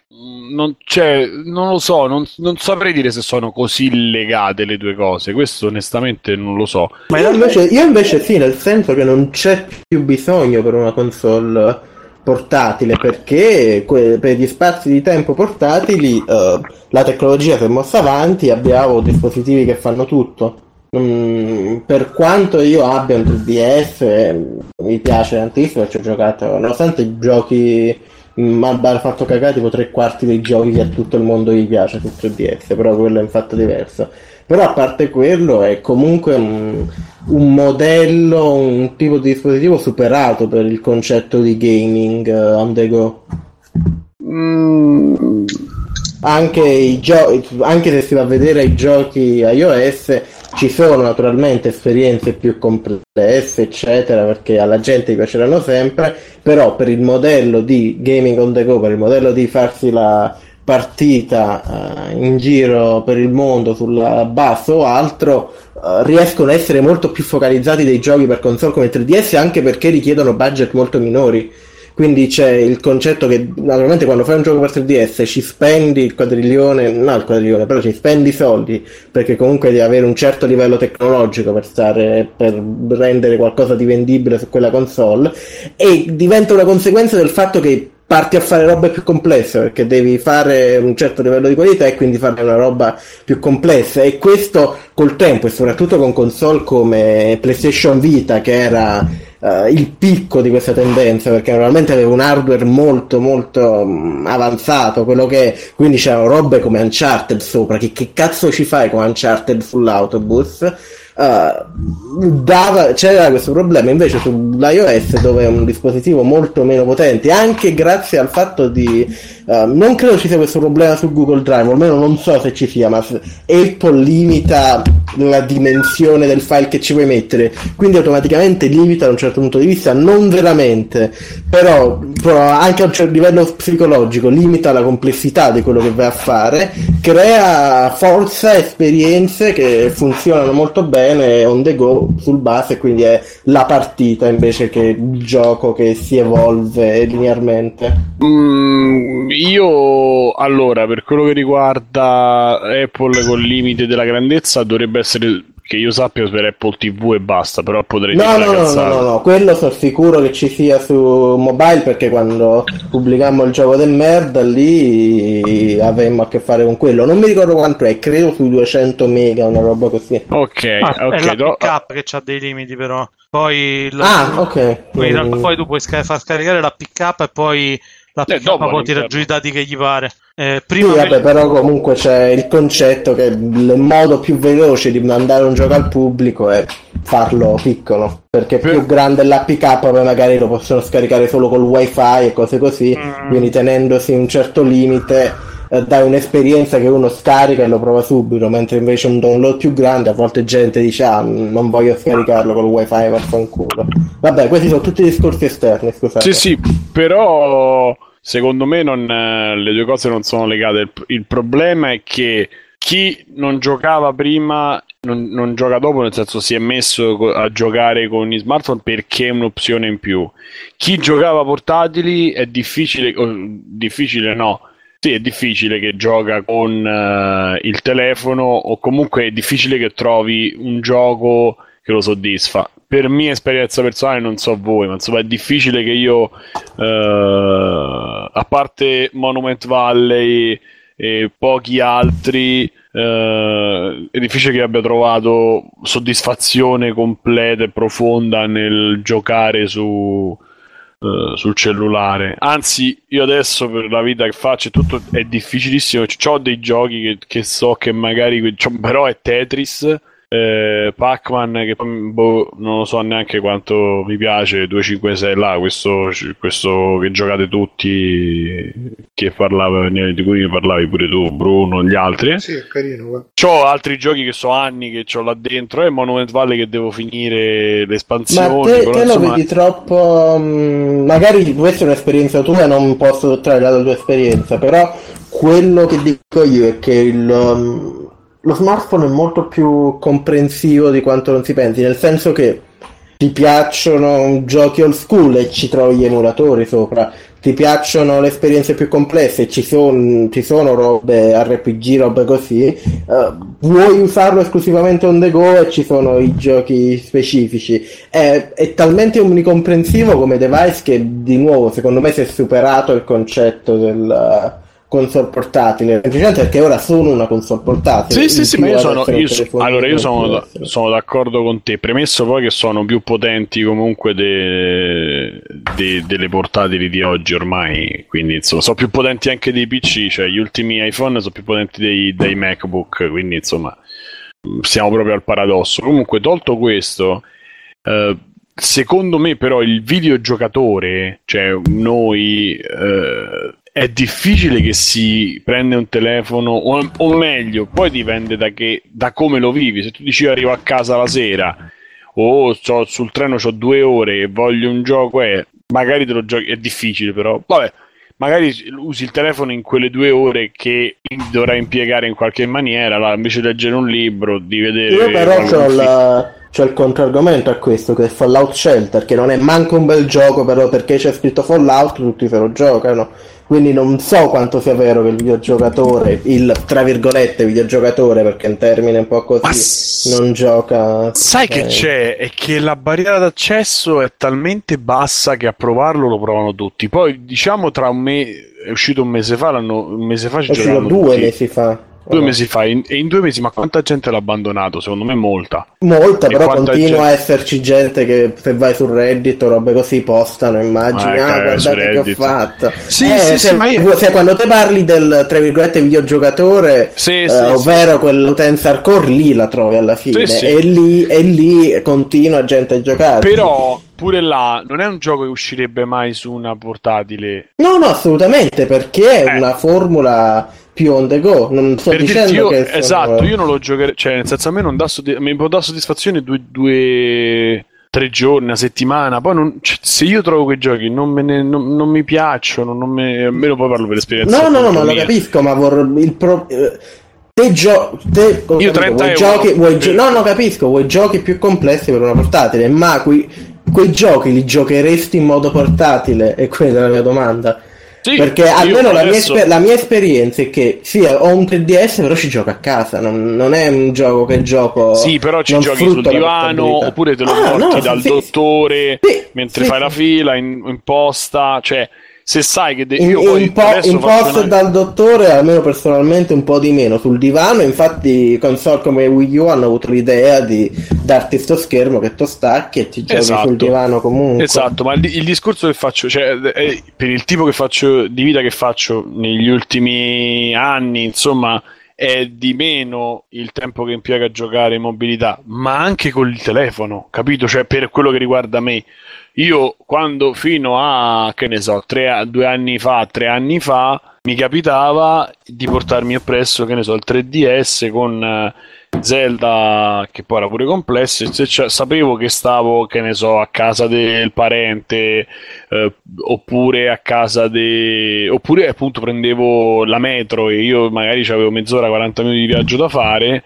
e me lo portavo perché sapevo che ci avrei giocato e, e, non avrei mai giocato col telefono. Il telefono per me è vitale perché riproduce la musica. Poi il, il, il gioco ce l'hai quando non c'è niente, però ti ripeto, per la vita che faccio, se non, non c'ho proprio possibilità di giocare in mobilità. E, infatti, infatti per questo, quello, quello che forse non. Scusa, ti interrompo, quello che forse non cioè, accorgiamo è che anche ai tempi le console mobile, anche fino, fino, al 3DS, le console mobile erano comunque per un mercato più giovane. Perché oh, dove stava Pokémon sulla console mobile, dove oh. stavano tutti questi giochini così. E ora il mercato giovane ha uh, lo smartphone perché ora per qualche motivo anche i bambini di un motivo 10 anni hanno Ma infatti adesso come Una... adesso il mercato mobile secondo me è proprio indirizzato verso quella fascia d'età che non ha ancora lo smartphone perché a 5-6 anni non gli compri lo smartphone uh, per fortuna però quello sei tu, eh, c'è tanta gente che invece sì. sì no, vabbè, di solito io vi, ho visto almeno che la, la, soglia è diventata la comunione perché ancora fa è diventato il eh, momento 12, in cui viene regalato smartphone, 10, sono 9-10 anni. Ah. Però prima il primo approccio è di solito col Nintendo, comunque con la console portatile. Mio figlio mi dovrà ammazzare eh? Questo mio figlio mi dovrà ammazzare a 10 anni per Ma perché devo riprodurre? E ne riparleremo adesso tutti così. No, dico nel caso in cui. Vabbè, comunque, Mirko, cioè, Mirko secondo me quella è la scelta più, più, oculata per un genitore che non vuole rotture di palle, vuole continuare a guardare la tele. To, prenditi questo, vai, vai, ci giochi in macchina, ci giochi in viaggio, ci giochi sempre e non occupi il televisore di casa comunque. Questo Siamo... è il declino inarrestabile delle console portatili. Eh, un po' sì, e poi comunque c'è, adesso per ritornare al discorso iniziale, che alla fine girava intorno a Sony, Sony che cioè, non ci ha mai avuto console uh, portatili, ha tentato con sì, PSP. Infatti Yoshida può dire quello che... Scusate se un po' di rumore. Yoshida può dire quello che vuole, ma il problema è che non hanno mai fatto una console che... sì, che poi alla fine di console portatili, a, a, parte poi la PS Vita, alla fine di console portatili è esistita sempre solo Nintendo, perché esatto. Game Gear è fallito, eh, TurboGrafx... Beh, l'Atari Lynx, cioè qualcosa ci hanno provato. Sì, ma sì, sì tutti ci hanno provato, però... Nintendo, punto e basta. Cioè. Gli unici che hanno avuto qualche successo, qualche mercato, sono sempre stati i giochi le console portate di Nintendo, quindi alla fine bisognerebbe anche considerare questa cosa qua. Lo sì, smartphone eh... che ha qua, qua, che del resto poi lo, lo, smartphone, i giochi casual, casual hanno colonizzato non, sol, non solamente le, le, console portatili, ovvero le console Nintendo, ma anche le console Nintendo Wii U alla fine. E, quello che dicono tutti, la, la, cosa comune è che il Wii aveva attirato i casual che adesso però si divertono con gli smartphone e quindi Wii U l'hanno lasciato fare la polvere pure loro. Quindi console portatili fino a un certo punto, console Nintendo alla fine più che altro. Vabbè, eh, no. sì. eh, eh, vabbè. Eh, sì, comunque non lo so, io non, non non riesco a vederlo. Io penso sia stato rimpiazzato un mercato, non sia stato cancellato. Sì, la causa sono gli smartphone sicuramente, ma il problema è che me- quello che ci gira dentro non è uguale a quello che stava sulle portatili, anche rispetto a PSP, che comunque era un'altra macchina rispetto a. Però scusate una cosa, voi non l'avete Nintendo. sempre visto come proprio il gioco che faccio quando non ho accesso a qualcosa, cioè un po' di ripiego comunque. Cioè, no, il problema che dicevo io e che notavo prima è che cioè, io le robe più, più complesse su portatile me le giocavo, ma mai in modo portatile. Quindi, sinceramente, non mi urta tanto il fatto che siano in declino perché non, cioè, il gioco che giocavo portatile alla fine era Lumines. E Lumines, almeno come dice Simone, Tetris c'è pure su un qualsiasi device. Sì, però diciamo comunque... che per, per, un giocatore accanito o comunque uno che sta dentro il giro è sempre stato un po' dai ripiego, rimpiazzo del... Dipende, mi, dipende perché io, io me ne sono... Mo- io morivo, poi non l'ho comprato perché mi sembrava una spesa non necessaria, fino a che poi non l'ho preso usato. Ma io morivo per giocare a eh, come si chiama in giapponese? Quello dei musicale. Esatto. Quello dei tre Elite Beat Agent morivo okay, per giocarci. Gioco, eh, Quello c'è Zelda. anche su. Credo che sì, l'abbiano convertito. Sì. Adesso sì, sì, io parlo di dieci anni fa. No, no, no, sì, sì, dico giusto per come nota. Sì, sì, sì, sì. Uh, me ne morivo per giocare. Come si chiama quell'altro? Io però un, un, Zelda un, fatto Marglass che è un gioco vero, Layton che comunque ha la sua però aspettiamo un secondo, secondo me siamo stati troppo viziati dal DS, perché il DS io concordo era una console con una ROM, un quantitativo di robe enormi, ma per un motivo particolare, perché era un periodo in Giappone in cui uh, tutti giocavano più o meno portatile e i dispositivi mobile comunque non erano ancora arrivati a livello di popolarità di ora, quindi la produzione giapponese era molto focalizzata sul DS. Però ricordiamoci che le console portatili di prima non è che avessero librerie così ampie. Il GBA io quando mi accorsi che lo potevo emulare col DS sono andato un po' a cercare, ma di robe comunque davvero interessanti roba. da giocare su Pocket. Stessa cosa per il Game Boy.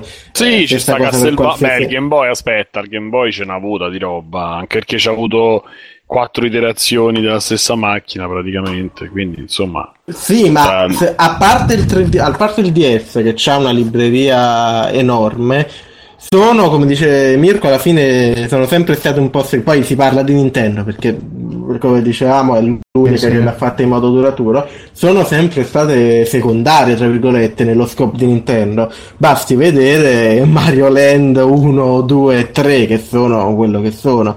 No, Mario Land era carino, era quello. Era Wario perché Mario Land 2 che io vedi. Mario Land 2 me lo so giocato di recente ed è ingiocabile, Simo. Ma, ma... Level... Il primo, guarda, ti dirò, il primo um, era un gioco che aveva chiaramente dei limiti di hardware, anche di tecnologia ai tempi, però faceva cose molto interessanti per sorpassare quei limiti.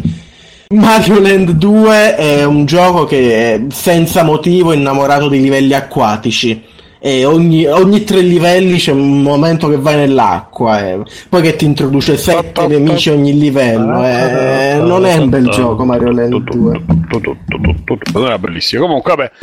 Eh, si, Simone la chiosa la fa. Bruno chiudi, andiamo avanti. Benissimo. Eh, come la chiudiamo? Questa notizia niente sì probabilmente è rimpiazzato eh, staremo a vedere che si io ora va a aggiustare il threshold datemi un minuto così perché no ma non è il threshold da mi sa che stai un po' troppo vicino al microfono a parlare ah provo a abbassare il volume No, basta che allontani. Sì, vabbè, nel caso puoi pure allontanare il microfono. Mi sentite? Bene. Provo a abbassare un secondo il volume. È meglio. Uh... Sì. sì. Allora, sì. ehm che altro ci stava? Ah, eh, Bruno, vabbè, poi dopo lo ti, magari ti collei. Sì. Se vuoi. Voglio, voglio. Se vuoi leggere di Konami. Che ha fatto Konami? Che, che Metal Gear visto se lo vuoi collegare, magari eh, parli dopo insieme al. Oh, sì, dai. Sì. Eh... Ah, ecco, no, vorrei questo lo, lo, metto tra le news e poi dopo vediamo dove, dove andare. Allora, è uscito, eh, come sapete, vabbè, Letterman se n'è andato da, da Scusa, scusa un, secondo, un secondo, un secondo, un secondo, un secondo. iOS Client chiede perché non fanno un nuovo Hotel Dusk. L'hanno fatto, uh, il sequel c'è su DS, Last Window, se non mi, chiamo, se non mi sbaglio, sì. si chiama. Uh, non sì. l'ho giocato, però c'è, c'è. Uh, puoi e poi in realtà il team, DS team di sviluppo è pure fallito. Corretti. In realtà vorretti no, perché a me... No, comunque si, le, si sente molto meglio adesso. È, e... fallito, è fallito perché vendeva un cazzo, quindi... Niente, la prossima. Secondo che c'era in chat mi dicevano hai letto che cosa era... Ah sì, c'è praticamente è uscita sta news che dice che Yoshida ha detto che PlayStation 5 ancora manco ci stanno pensando, la faranno se la vorranno gli sviluppatori. Una news di Spazio Games. È un, po come, è un po' come il remake di Resident Evil 2, lo facciamo se c'è la richiesta dei fan. Mm, sì, una cosa del genere. Poi c'è TG Destroyer 85 che dice che i giochi per smartphone sono usa e getta per ora. Sono console portatili invece di platini perché hanno una struttura totalmente diversa. Ovviamente non tutti i titoli. Già Argentino con la PSP, con GTA Liberty City Store, giustamente PSP ha avuto un discreto successo, Nintendo ha una storia ok, PS Vita da dimenticare, punto. La PSP è andata bene, l'unica console che è resistita dal dominio di Nintendo, Rhythm Paradise, hai letto Bruno? Sì. Mi sa che gli sviluppatori la vogliono di già la PS5, punto. Buonasera Devin. Oh, Cosa dici, Simo? No, che gli sviluppatori vogliono già PlayStation 5 mi sembra un po' azzardata come cosa. Ciao Devin, sì, più, più o meno, più o meno, c'ho 240 megabyte che mi rimangono. Poi. Scusa, hai detto che ce n'avevi 200? 260 ne avevo. Ora ne ho Perché due, più parli, più 240. generi traffico e quindi aumenta. Esatto. Eh, quindi hai visto che No, regge. funziona non è E fra, fra un'ora mi parte illimitato, quindi... Quindi. Quindi. Vabbè, dice no, Konami ha detto praticamente la Aspetta, dico al aspetta. volo. Sì, no, la dico Vai, al volo vai, perché vai. tanto non è che neanche c'è tanto da commentare. Hanno detto che comunque c'è stato il community manager europeo che ha detto "Ah, ma che vi credete che noi smettiamo i giochi AAA?" Non è vero. Dopo che hanno licenziato tutte le persone che ti fanno giochi AAA, però loro continueranno. E sì, rilasceranno tipo come i Beatles che ogni tanto trovano un disco, ah, il disco mai rilasciato. Faranno così. Beh, magari, magari li danno in outsourcing, quindi non è che... Cioè, Ma sì.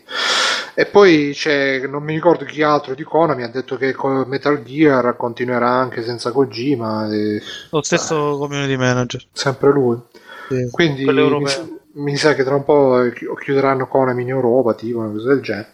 Che di solito questi sono le- le- gli assi nella manica che uno tira tipo Desperation Move. eh, In realtà il community manager è tipo una talpa di Kojima, una roba così. Sì, poi io sto vedendo The Thick of It in questi giorni, che Davide anche conosce, so Grande, che dietro, dietro queste cose ci stanno sempre tutte le macchinazioni, quindi magari questo è Kojima che in realtà dice a quello di Konami Europa, devi dire così cos'ha, così poi quelli in Giappone eh, sono costretti ad assu. Sicuramente ci sarà tutta una... Tra l'altro Kojima si è fatto la foto con Mark Cerny, lo dicevamo anche prima della diretta, e quindi secondo me io da- dalla complessa cultura giapponese capisco che questo è un messaggio in codice di Kojima che dice vado con i gaijin invece di voi connazionali che mi avete inculato e quindi Konami per onore lo riassumerà e li metterà a fare Metal Gear eh, 5.54 il DLC della morte.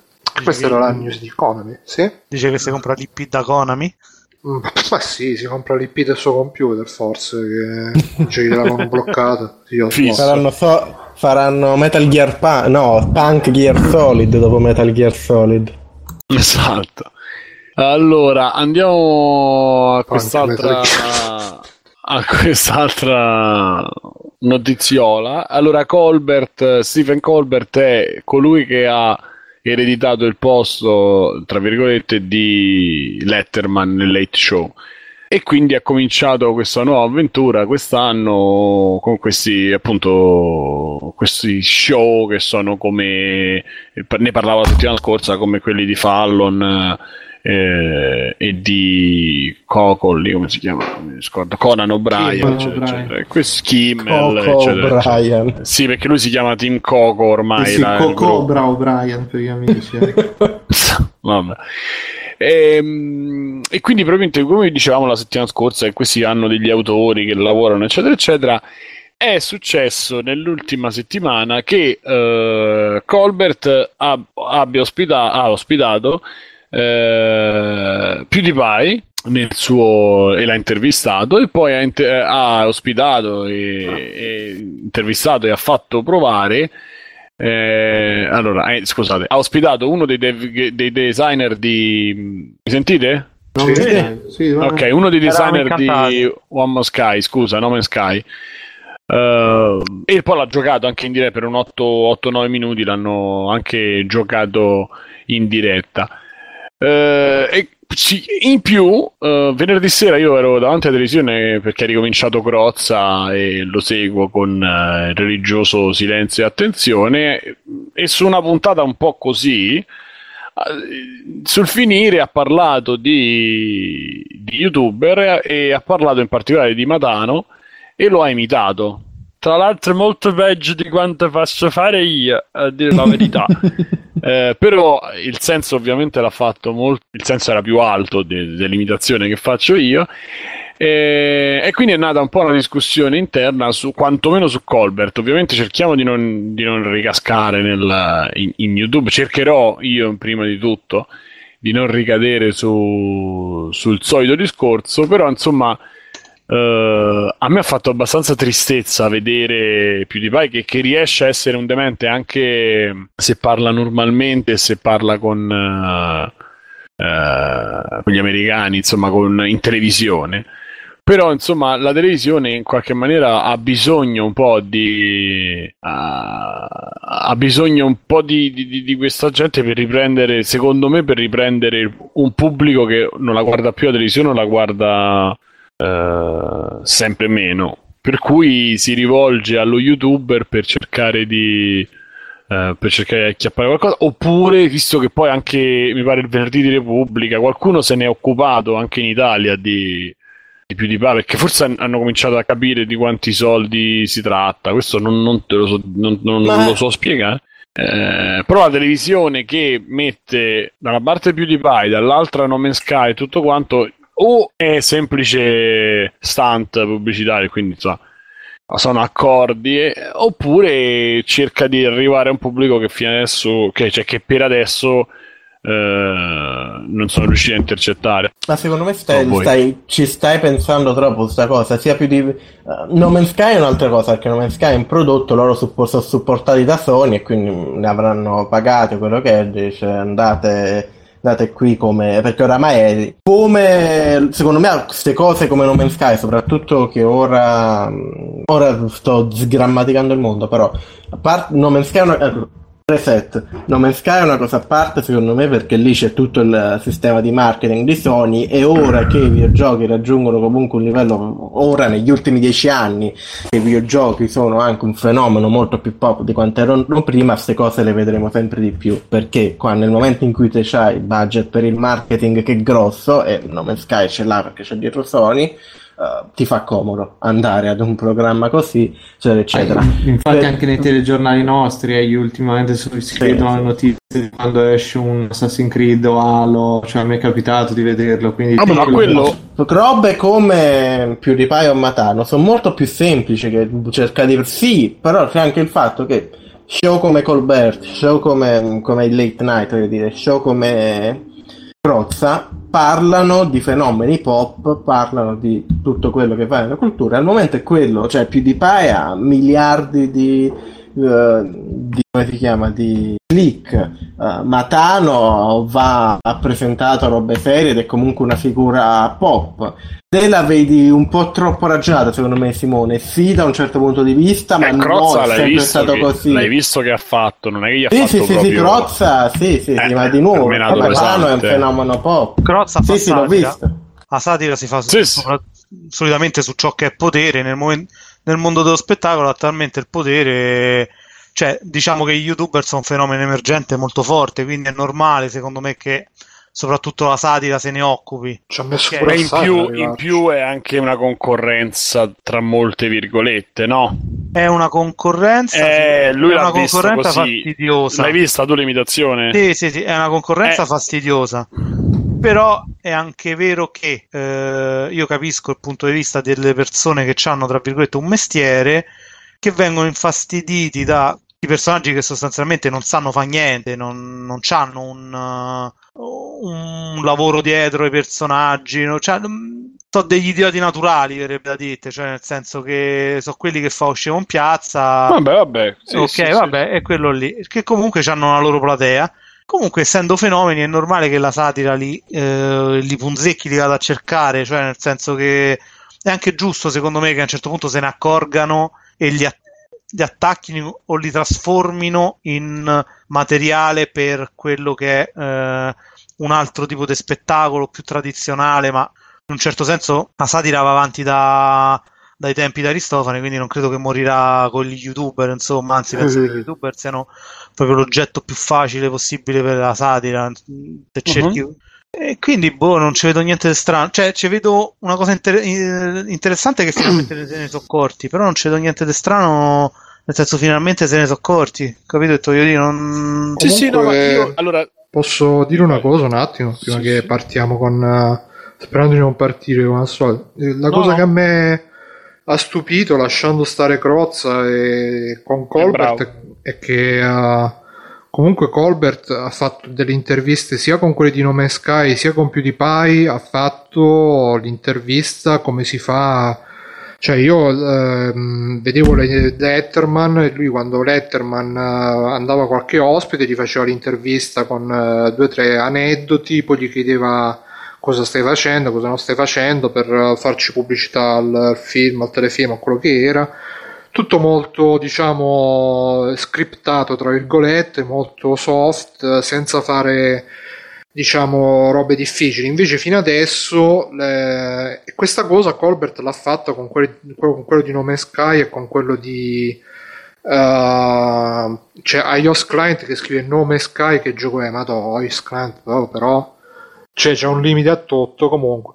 E ha fatto proprio un'intervista è di quelle... Sky fondamentalmente.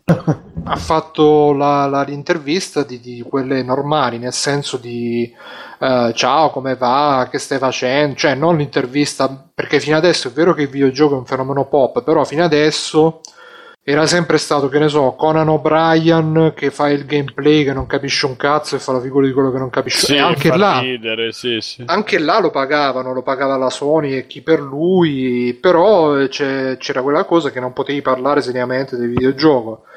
Eh, Jimmy Kimmel ultimamente ha fatto quella cosa con gli youtuber eppure lui li ha presi per gli sfigati che stanno sempre chiusi in casa.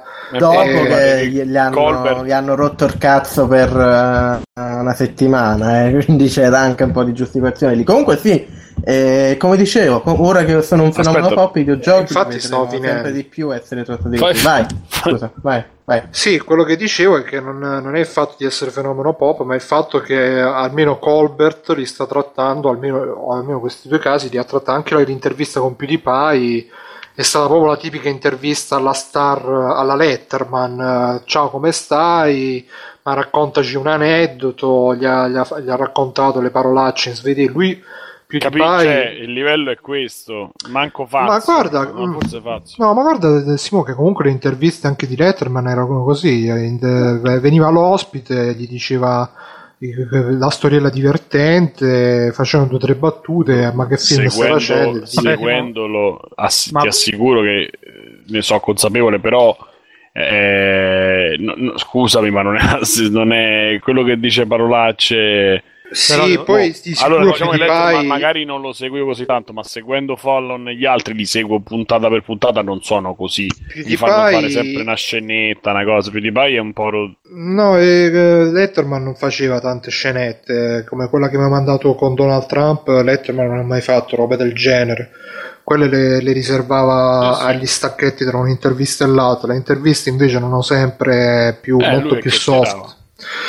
E quindi, insomma, PewDiePie era sicuramente fuori dal, fuori dal suo ambiente, poi c'aveva il calzino basso, abbassato, che, con, con i pantaloni che gli arrivavano tipo alla zuava, sotto al ginocchio, ma vabbè, si vedeva insomma che non era cosa sua, però non c'è stato dall'altra parte il conduttore che l'ha preso un po' per il culo, che l'ha... No, è stato il conduttore che comunque no, ma... l'ha L'ha Infatti mi fa un po', no? pensare proprio mi sembra proprio una paraculata contro Kim, contro tra virgolette quello che è successo con Kimmel, capito?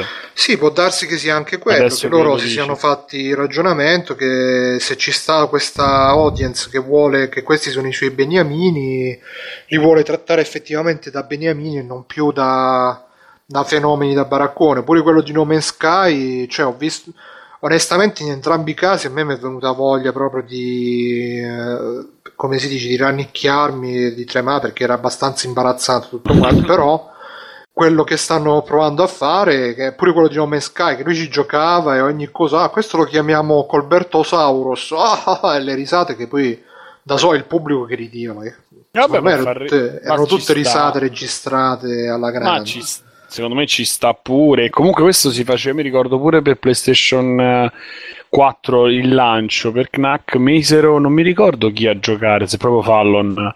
Uh, onestamente non mi ricordo, mi ricordo che fecero col uh, eh, proprio quello di, del team di Knack, dai, l'avete nominato prima che ha fatto la foto con Kojima. Kojima. No, quell'altro. Serni, Serni, Serni è andato, mi pare era proprio lui che andò, o Yoshida addirittura, non mi ricordo, andarono a uno dei sti late show e fecero la, una dimostrazione di NAC all'uscita, quindi questo diciamo è, un po più, è anche un po' più convenzionale. Il resto mi, mi sembra un tentativo, sì, dicevo prima Bruno, cioè o di portare un tipo di pubblico di fronte a, a questo, cioè portarlo davanti alla televisione, riportarlo indietro, eh, oppure onestamente non lo so, però un po' mi fa paura perché cioè, preferirei che ci mettono qualcun altro, pure fosse ti sta sul cazzo, vabbè, nostalgia critic, oppure fosse qualcuno di questi che può non piacere tutto, però sicuramente c'è sicur- molto più da dire che non questi qua, tenendoci su YouTube internazionale. Eh. Ma lo spettacolo Poi... non è quello che hai da dire, lo spettacolo è il pubblico che tiri. Eh, ma nostalgia critic, eh, cioè, eh, lo so, però loro non hanno bisogno, non è multiplayer, cioè loro hanno investimenti pubblicitari, quindi eh, loro possono selezionarsi. Pubblic- loro hanno investimenti pubblicitari, se comunque vanno a cogliere anche certi fenomeni e gli youtuber in questo momento sono fenomeni e se l'investitore pubblicitario comunque deve andare a vedere la trasmissione e deve andare a scegliere se investire in un certo modo eh, gli dice ma chi, chi, se devi invitare uno youtuber chi inviti? invita quello de, che in questo momento fa più, fa più spettatori cioè tira più gente poi che ci abbia da dire o meno è un discorso molto relativo insomma siamo sempre lì eh, Boh, vabbè, eh, se Mirko... Cioè tu la vedi sempre aggiung... in termini qualitativi, ma la qualità rotto il cazzo. Eh. Sì, il, il, discorso è che io capisco che ci sia in questi programmi, vedendoli di più, la, la cosa di fare... Uh, la promozione, quindi quelli vengono a costo zero. C'hai Morgan Freeman ogni settimana c'hanno qualcosa. Morgan Freeman che ha fatto una serie tv e stava da Colbert, appunto. Poi ci sta e quell'altro che è venuto. Ah, è fa, venuto... fa, il nuovo Half-Life Morgan Freeman. È venuto a pubblicizzare il film su Jobs e Julian Moore, l'altro film dove fa la lesbica. Insomma, è pieno di gente famosa, poi c'è sta quello meno famoso e poi c'è il gruppo musicale. È tutta gente che va a fare promozione. Però in mezzo ci sono altre cose e poi con i personaggi creano sempre un uh, sempre creatori creano qualcosa. Quindi tu vai a vedere un lato del personaggio che non c'è ti fai anche la marchetta ti ascolti. Però di solito loro annunciano all'inizio e alla fine, a meno che non ci sono aneddoti interessanti, poi a livello di intervista a me Letterman mi rimane, secondo me rimane uno dei migliori da quello che mi ricordo. Questi loro ne fanno un po' di meno, però hanno queste nuove modalità che onestamente non so da buttare. Insomma, poi ovviamente guardi Fazio e ti prende. Cioè, ieri ho visto una tavolata, non so se qualcuno ha, ha girato ieri ci stavano Valeria Golino che cioè, Andreotti. Vabbè, Andreotti ci stava vabbè Mastro Andrea Grande che pubblicizzava un film pure, di, cioè, pure lui pure con un motivo poi ci stava Miss Italia accanto a Miss Italia un antropologo Gramellini dall'altra parte e Frassica vabbè che come al solito è il genio più assoluto. Sì sì una roba e c'era Fazio che parlava dopo 30 anni, eh, che, che sta roba dalla collina, eh, ma allora a Los Angeles hai degli amici, hai Tom Cruise è tuo amico, cioè ancora sta roba da provinciale, cioè una cosa aberrante, proprio aberrante, con dei momenti simpatici non ovviamente dati da, da Fazio, ma da chi ci sta, ma poi stasera c'era di Pooh da Fazio, quindi di che stiamo parlando?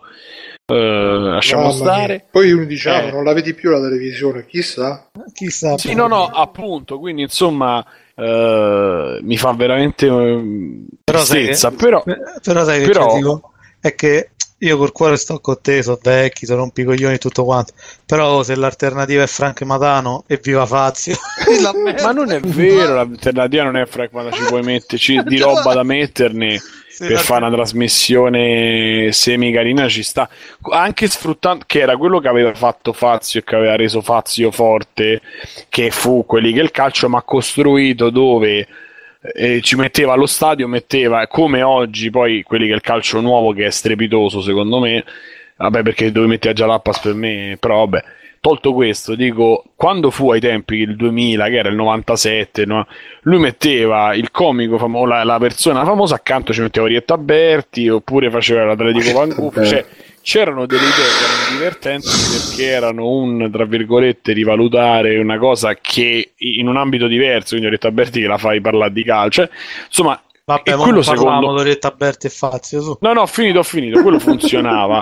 e adesso invece lui si è si è fagocitato su se stesso, su se stesso e quindi vabbè, senti sospiri, lasciamo perdere. Mirko, una chiosa su questo se ti va, se no andiamo. No, non ho niente da aggiungere riguardo. Perfetto. Allora, io andrei agli extra credits, facciamo un bel giorno. Senza dire niente a nessuno, me ne andai a Genova e mi imbarcai su un cargo battente bandiera liberiana. Feci due volte il giro del mondo. Non riuscii mai a capire che cazzo trasportasse quella nave. Ma forse un giorno lo capii. Droga. Ecco, siamo Extra arrivati alla super... E ci mancava, sapete, extra credit dovevo parlare di cose, noi rispondiamo di altre. In questi, vabbè, abbiamo una quarantina di minuti, insomma, più o meno, pure eh, ci siamo, ci siamo, abbiamo fatto la nostra puntatina, abbiamo, neanche abbiamo parlato di YouTube al solito, dai, eh, abbiamo segnalato qualcosa e il ritorno della Java passa al calcio finalmente, esatto, Doctor, bellissimo. E, um, chi vuole iniziare? Davide, dai, dai, dai. comincia dai, allora, dopo tanto tempo. Io su due giochi parto a parlare di uno, se mi ricordo bene. Sì, facciamo un po' a giro, quindi poi, eh, poi il secondo ve ne parlo dopo. Allora, il primo gioco che ho giocato in questi giorni è uh, Prince of, come ho menzionato prima, Prince of Persia 2008 il reboot della serie di Prince of Persia dopo quei giochi brutti, brutti, brutti che erano Principe Guerriero e i due troni che non si potevano vedere. Uh, dopo quelle due passa un po' di tempo. Ubisoft si dice riproviamoci, vediamo se ne esce qualcosa di buono. E sorpresa, sorpresa ne è uscito. Uh, perché il Prince Persia 2008, nonostante sia stato ampiamente criticato da deficienti che dicevano ah non ci muore, gne gne gne, in realtà oltre ad avere un comparto grafico che chi se lo ricorda è impressionante anche oggi, soprattutto a livello di animazioni che sono fluide e belle da vedere, sì, quello in cel shading, Devin, uh, a parte l'impatto visuale che è eccezionale, è praticamente prende a livello di gameplay prende degli elementi volendo anche da giochi come Uncharted però li reinterpreta è un ottimo gioco pop. È un gioco perché cosa un gioco del 2008 e nel 2008 si sparava come che no oh, pistoloni gente gigante che spara ai mostri ma invece of Persia 2008 è un gioco di saltare è un gioco che te vai in giro, sì, ci sono i combattimenti, ma sono uh, molto quick time event, anche molto particolari, nonostante non siano molto polished, come si vuol dire, nel senso che le animazioni dei combattimenti vanno un po' a cazzi loro. Però hanno questo stile molto fluido in cui ti, dove per dire, faccio sempre l'esempio con Uncharted, dove in Uncharted la sparatoria è noiosissima sparatoria 3D basica, invece i combattenti per Son Persia hanno un peso e una personalità dove ti senti davvero questo eroe uh, particolare, eroe pulp che combatte con la spada e cerca di difendersi prima contro questi soldati e poi contro questi mostri d'ombra cattivissimi. Um, è quello, però il 90% del gioco lo passi a saltare ed è bello, ed è bello. E, era quel momento dove Ubisoft non aveva ancora scoperto l'engine di Assassin's Creed e quindi avevano fatto un gioco di saltare dove premi un tasto per saltare, che mind blown, no? È una roba che, che non esiste oramai più, oramai premi avanti al personaggio salta lui, invece no, lì dovevi premere il tasto per saltare e poi era comunque relativamente guidato, però era quella via di mezzo in cui ti sentivi che stavi facendo cose, però il gioco ti aiutava a non morire ogni tre secondi. Uh, quello che diceva la gente che non moriva è che praticamente te questo compagno, questa, um, questa principessa che viene con te come nel primo Prince of Persia e funziona come un NPC e a, a parte darti abilità come usare la magia durante i combattimenti o uh, il doppio salto, perché il doppio salto è lei che arriva e ti butta, ed è molto divertente quando fa il doppio salto e cadi, perché sembra che lei ti butta uh, nel vuoto per ammazzarti. Uh, fun- for- fungeva, fungeva una parola, fungeva anche da recovery, nel senso che se cadevi giù vedevi questo filmatino di lei che ti prendeva e tornavi nel tornavi nella piattaforma più vicina. E ora, a me quello che mi fa ridere è che e ci gente... stai tornando tu in questo momento, tra l'altro, in realtà. Simone sei diventato Robocop uh, un'altra volta. La tua natura cyborg sta emergendo nel microfono, vai. Eh, Davide si è proprio sconnesso. C'è stata un, un'implosione completa.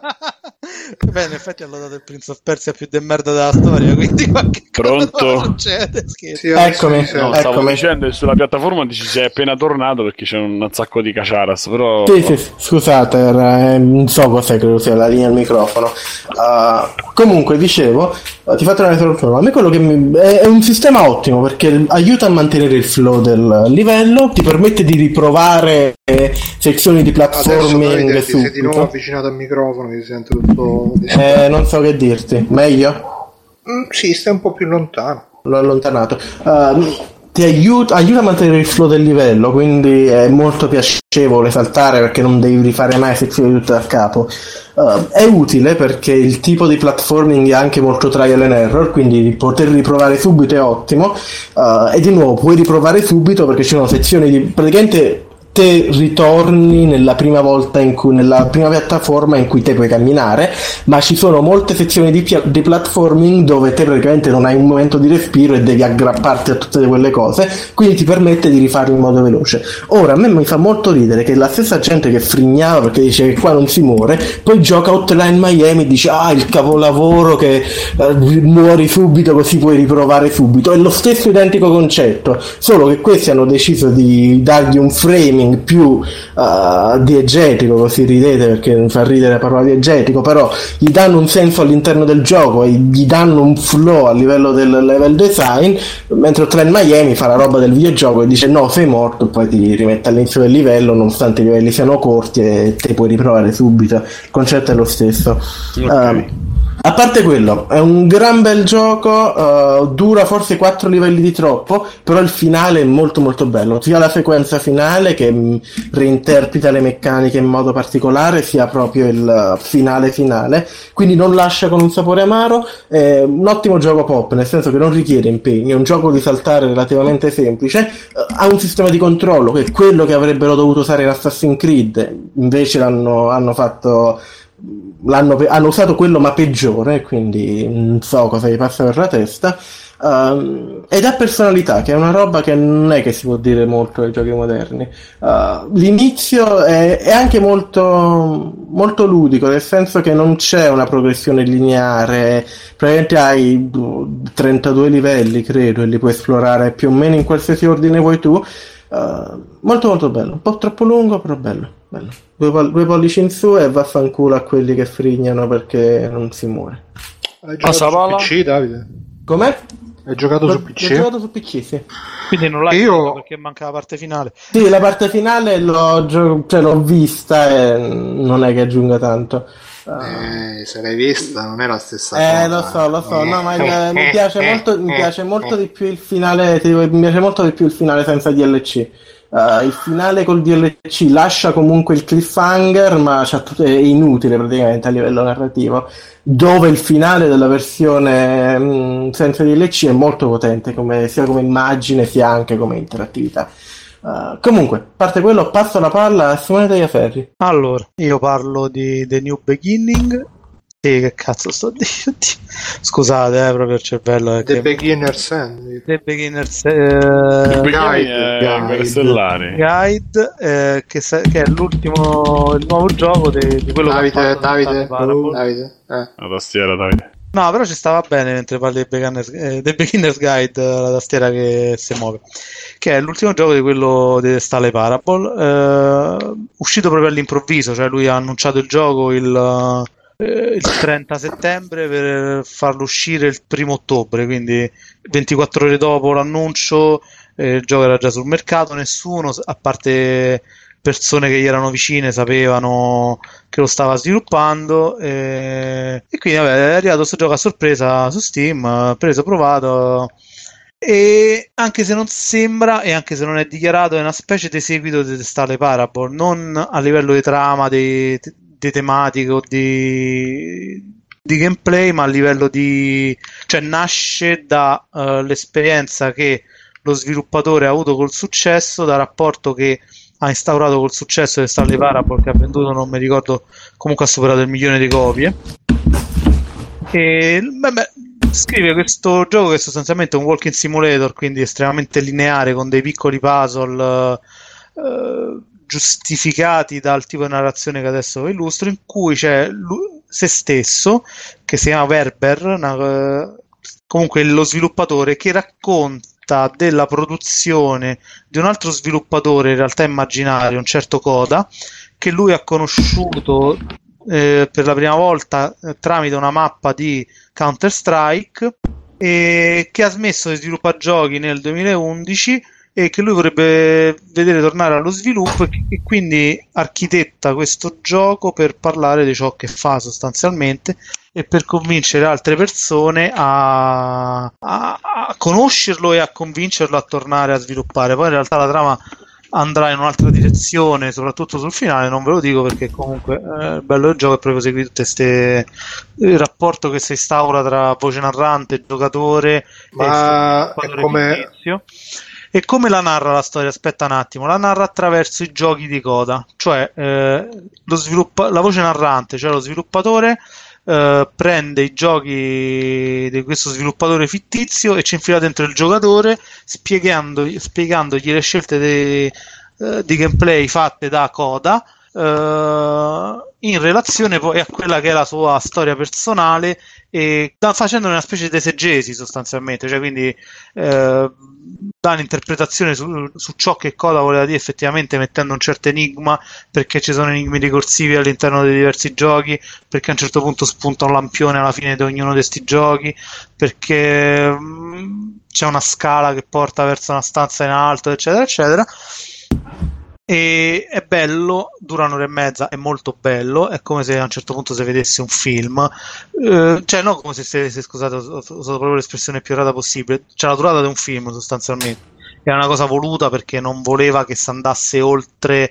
eh, poi quella che è, la, penso che sia la durata fisiologica di un tipo di racconto del genere, immagino che se fosse durato 40 ore sarebbe stata una palla micidiale, detto ah. fra noi e va a toccare tutta una serie di longevità zero Simone sì, sì. 0 su 10 0 su 10 va a toccare tutta una serie di, di, di ragionamenti di questioni inerenti allo sviluppo al successo e a tante che sono interessanti cioè le tratta in modo interessanti a partire dal rapporto fra autore e pubblico cioè poi alla fine è lui che racconta di se stesso attraverso uno sviluppatore fittizio e lo fa eh, narrativizzando tutta una serie di cose che ha sentito, che ha vissuto dopo The Stanley Parable e in cui da una parte si è sentito oppresso da, al successo, dall'altra parte si è sentito incapace, nonostante il successo, di comunicare quello che voleva veramente.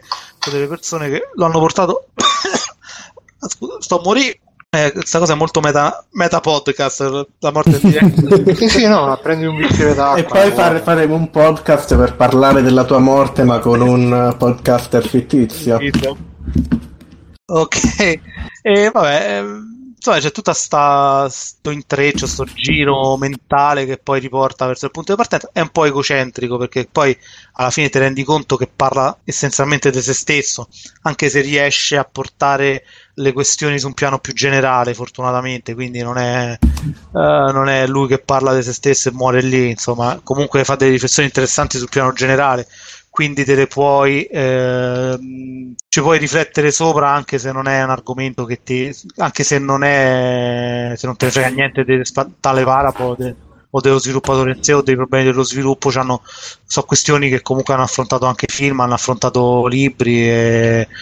però il bello è che lui le affronta usando il videogioco e affrontate in quel modo eh, con quella forma lo poteva fare solo attraverso un videogioco ok, non c'era un altro modo per, fa- per mettere il giocatore all'interno dei videogiochi di uno sviluppatore che non sviluppa più e fargli capire il processo evolutivo di questo sviluppatore eh, attraverso quelli che sono i suoi videogiochi, cioè lo poteva fare solo in questo modo e forse è questo che lo rende bellissimo. Ma infatti sentivo come rispondevi in pausa caffè a bello come sia i conduttori che gli ascoltatori dicevano, parlavano di Valiant Art o parlavano di Stanley Parable in maniere che proprio, boh, vabbè. Vabbè, sono giochi molto fraintendibili, eh, cioè nel senso che poi io comprendo pure magari quello che vuole solo giocare e che tro- se trovassi giochi non capisco perché li segue, cioè nel senso perché te devi mettere a criticare una cosa che comunque non è proprio nelle tue corde e a un certo punto non te ne frega niente, devi comunque andare in giro a di questi in so giochi e tutto quanto. In realtà, con un'altra cosa immagine, potrei dire che a me piacerebbe tanto che si smettesse di utilizzare il termine walking simulator perché nasce da un'ironia che secondo me è irritante proprio. Vabbè. Ma sai, pure impressionismo è nato dall'ironia. Io manterrei proprio perché è nato dall'ironia, io sbatterei in faccia proprio per dire ok, questa è la tua ironia, mettitela nel culo, l'ho presa e la uso pure, insomma, cioè non so contrario a queste cose. Oh, comunque Simone ti volevo chiedere, ma è tipo The Stanley Parable che ci sono 5.000 finali, 3.000 no. vivi? Tutto no, lineare. È ultra lineare, più oh, dire, walking, dal punto di vista più di rester. Cioè, c'ha non è dei... manco walking, è proprio walking dritto simulato. Eh, sì, c'ha dei piccoli enigmi legati a, a sto sviluppatore, cioè sono cose che lui ha fatto, ma sono cose molto semplici. Eh, e vengono tutti contestualizzati all'interno di questa sua storia, insomma, di sua evoluzione, di sua chiusura nei confronti del mondo. Però fondamentalmente è ultralineare e è fatto in modo tale che tu con un'ora e mezza devi superarlo, cioè se ti bloccano quegli enigmi uh, sei da CTO, insomma, cioè, cioè sei da, da croce verde, da recupero mentale, veramente. Eh, una Sì, no, è... Mm. Questo Se ti sei sentito arricchito, è una, un'esperienza che comunque alla fine ti arricchisce, ti, ti, dà qualche cosa. Sì, è una bella riflessione, poi è condotta, ho detto, è condotta molto bene, mi è piaciuto soprattutto il fatto che non credo esista, cioè non esiste un altro modo, modo per farla, se, cioè, se ci ragioni in termini di meccaniche del gioco, di, come, di racconto, di come ho utilizzato poi eh, le meccaniche del gioco per raccontare la storia, eh, ti rendi conto che non avrebbe potuto farle in nessun altro modo e questo lo rende superiore a tantissimi altri giochi che magari durano 80 ore ma che poi alla fine tentano di raccontare una storia e lo fanno male, eh, tentano di fatte fa mille altre cose e lo fanno male, però piacciono perché è, è tanta roba a livello di durata e quindi eh, il giocatore medio sente che l'acquisto è ripagato, come te voglio dire, insomma. Eh, perché ci ha giocato tanto e quindi va bene così e tutto quanto. Invece questo qui fa quello che deve fare, non gliene frega niente, soddisfa un certo tipo di pubblico, fa la sua cosa, lo fa benissimo e lo fa attraverso dei mezzi unici. Come poi era The Stanley Parable, cioè lui secondo me è uno dei pochi, se vogliamo usare questo termine che lo so che farà inorridire un sacco di gente, uno dei pochi intellettuali oddio, del mondo dei videogiochi, cioè uno che quando fa le cose ragiona su quello che sta facendo e sfrutta quello che fa, cioè e sfrutta i mezzi che c'è a disposizione fino in fondo eh, per realizzare qualcosa di nuovo, di originale. Sta le parabole, andavi semplicemente in giro questi livelli, però faceva talmente tante cose con una meccanica banalissima che è ripetibile, insomma, era unico. Punto. Ok, a chi passi la palla? A te, visto che hai parlato. Allora, io di che vi parlo? Uh, ho visto, ho iniziato a vedere, ho visto le prime tre puntate a questo punto di Heroes Reborn. Heroes vi potete ricordare, forse ricorderete di loro per la serie uscita intorno al 2005, mi sembra. Uh, 2005-2006 uh, di Tim Kring, di questo, uh, di questo gruppo di supereroi modi- più o meno modificati geneticamente, di cui qualcuno poteva volare, qualcuno non moriva, si poteva ri- rigenerare, qualcuno fermava e manipolava il tempo, tecnocrati, eccetera, eccetera, che erano rincorsi dalla società cattiva, rappresentata da questo uomo con gli occhiali di tartaruga, gli occhiali da vista di tartaruga, che era Noah Bennett, il papà della cheerleader, dei cheerleader, eccetera, eccetera. La serie TV, se eh, potete... diciamo che aveva una serie TV, una prima serie buona e poi si sfanculava. Sì, sì perché è molto, stata molto, molto bella. Eh. È stata una delle serie TV che ha subito più di tutti lo sciopero, il famoso sciopero dei sceneggiatori. Degli autobus e degli autobus soprattutto e ne ha risentito talmente tanto che non, non solo è stata ferma per, tanto, per moltissimo tempo, ma non si è più ripresa e poi credo non avessero più i soldi, quindi hanno fatto una conclusione ridicola. Insomma, una cosa abbastanza uh, una cosa finita male, insomma, un'epopea finita male. Che succede? Tim Kring non si arrende perché ha provato a fare quella roba con Kiefer Sutherland, che tra l'altro era io ho visto le prime tre puntate ed era il buonismo 5.0 sì, il concetto era carino però si chiamava se ve la ricordate bene se no touch. Sì esatto.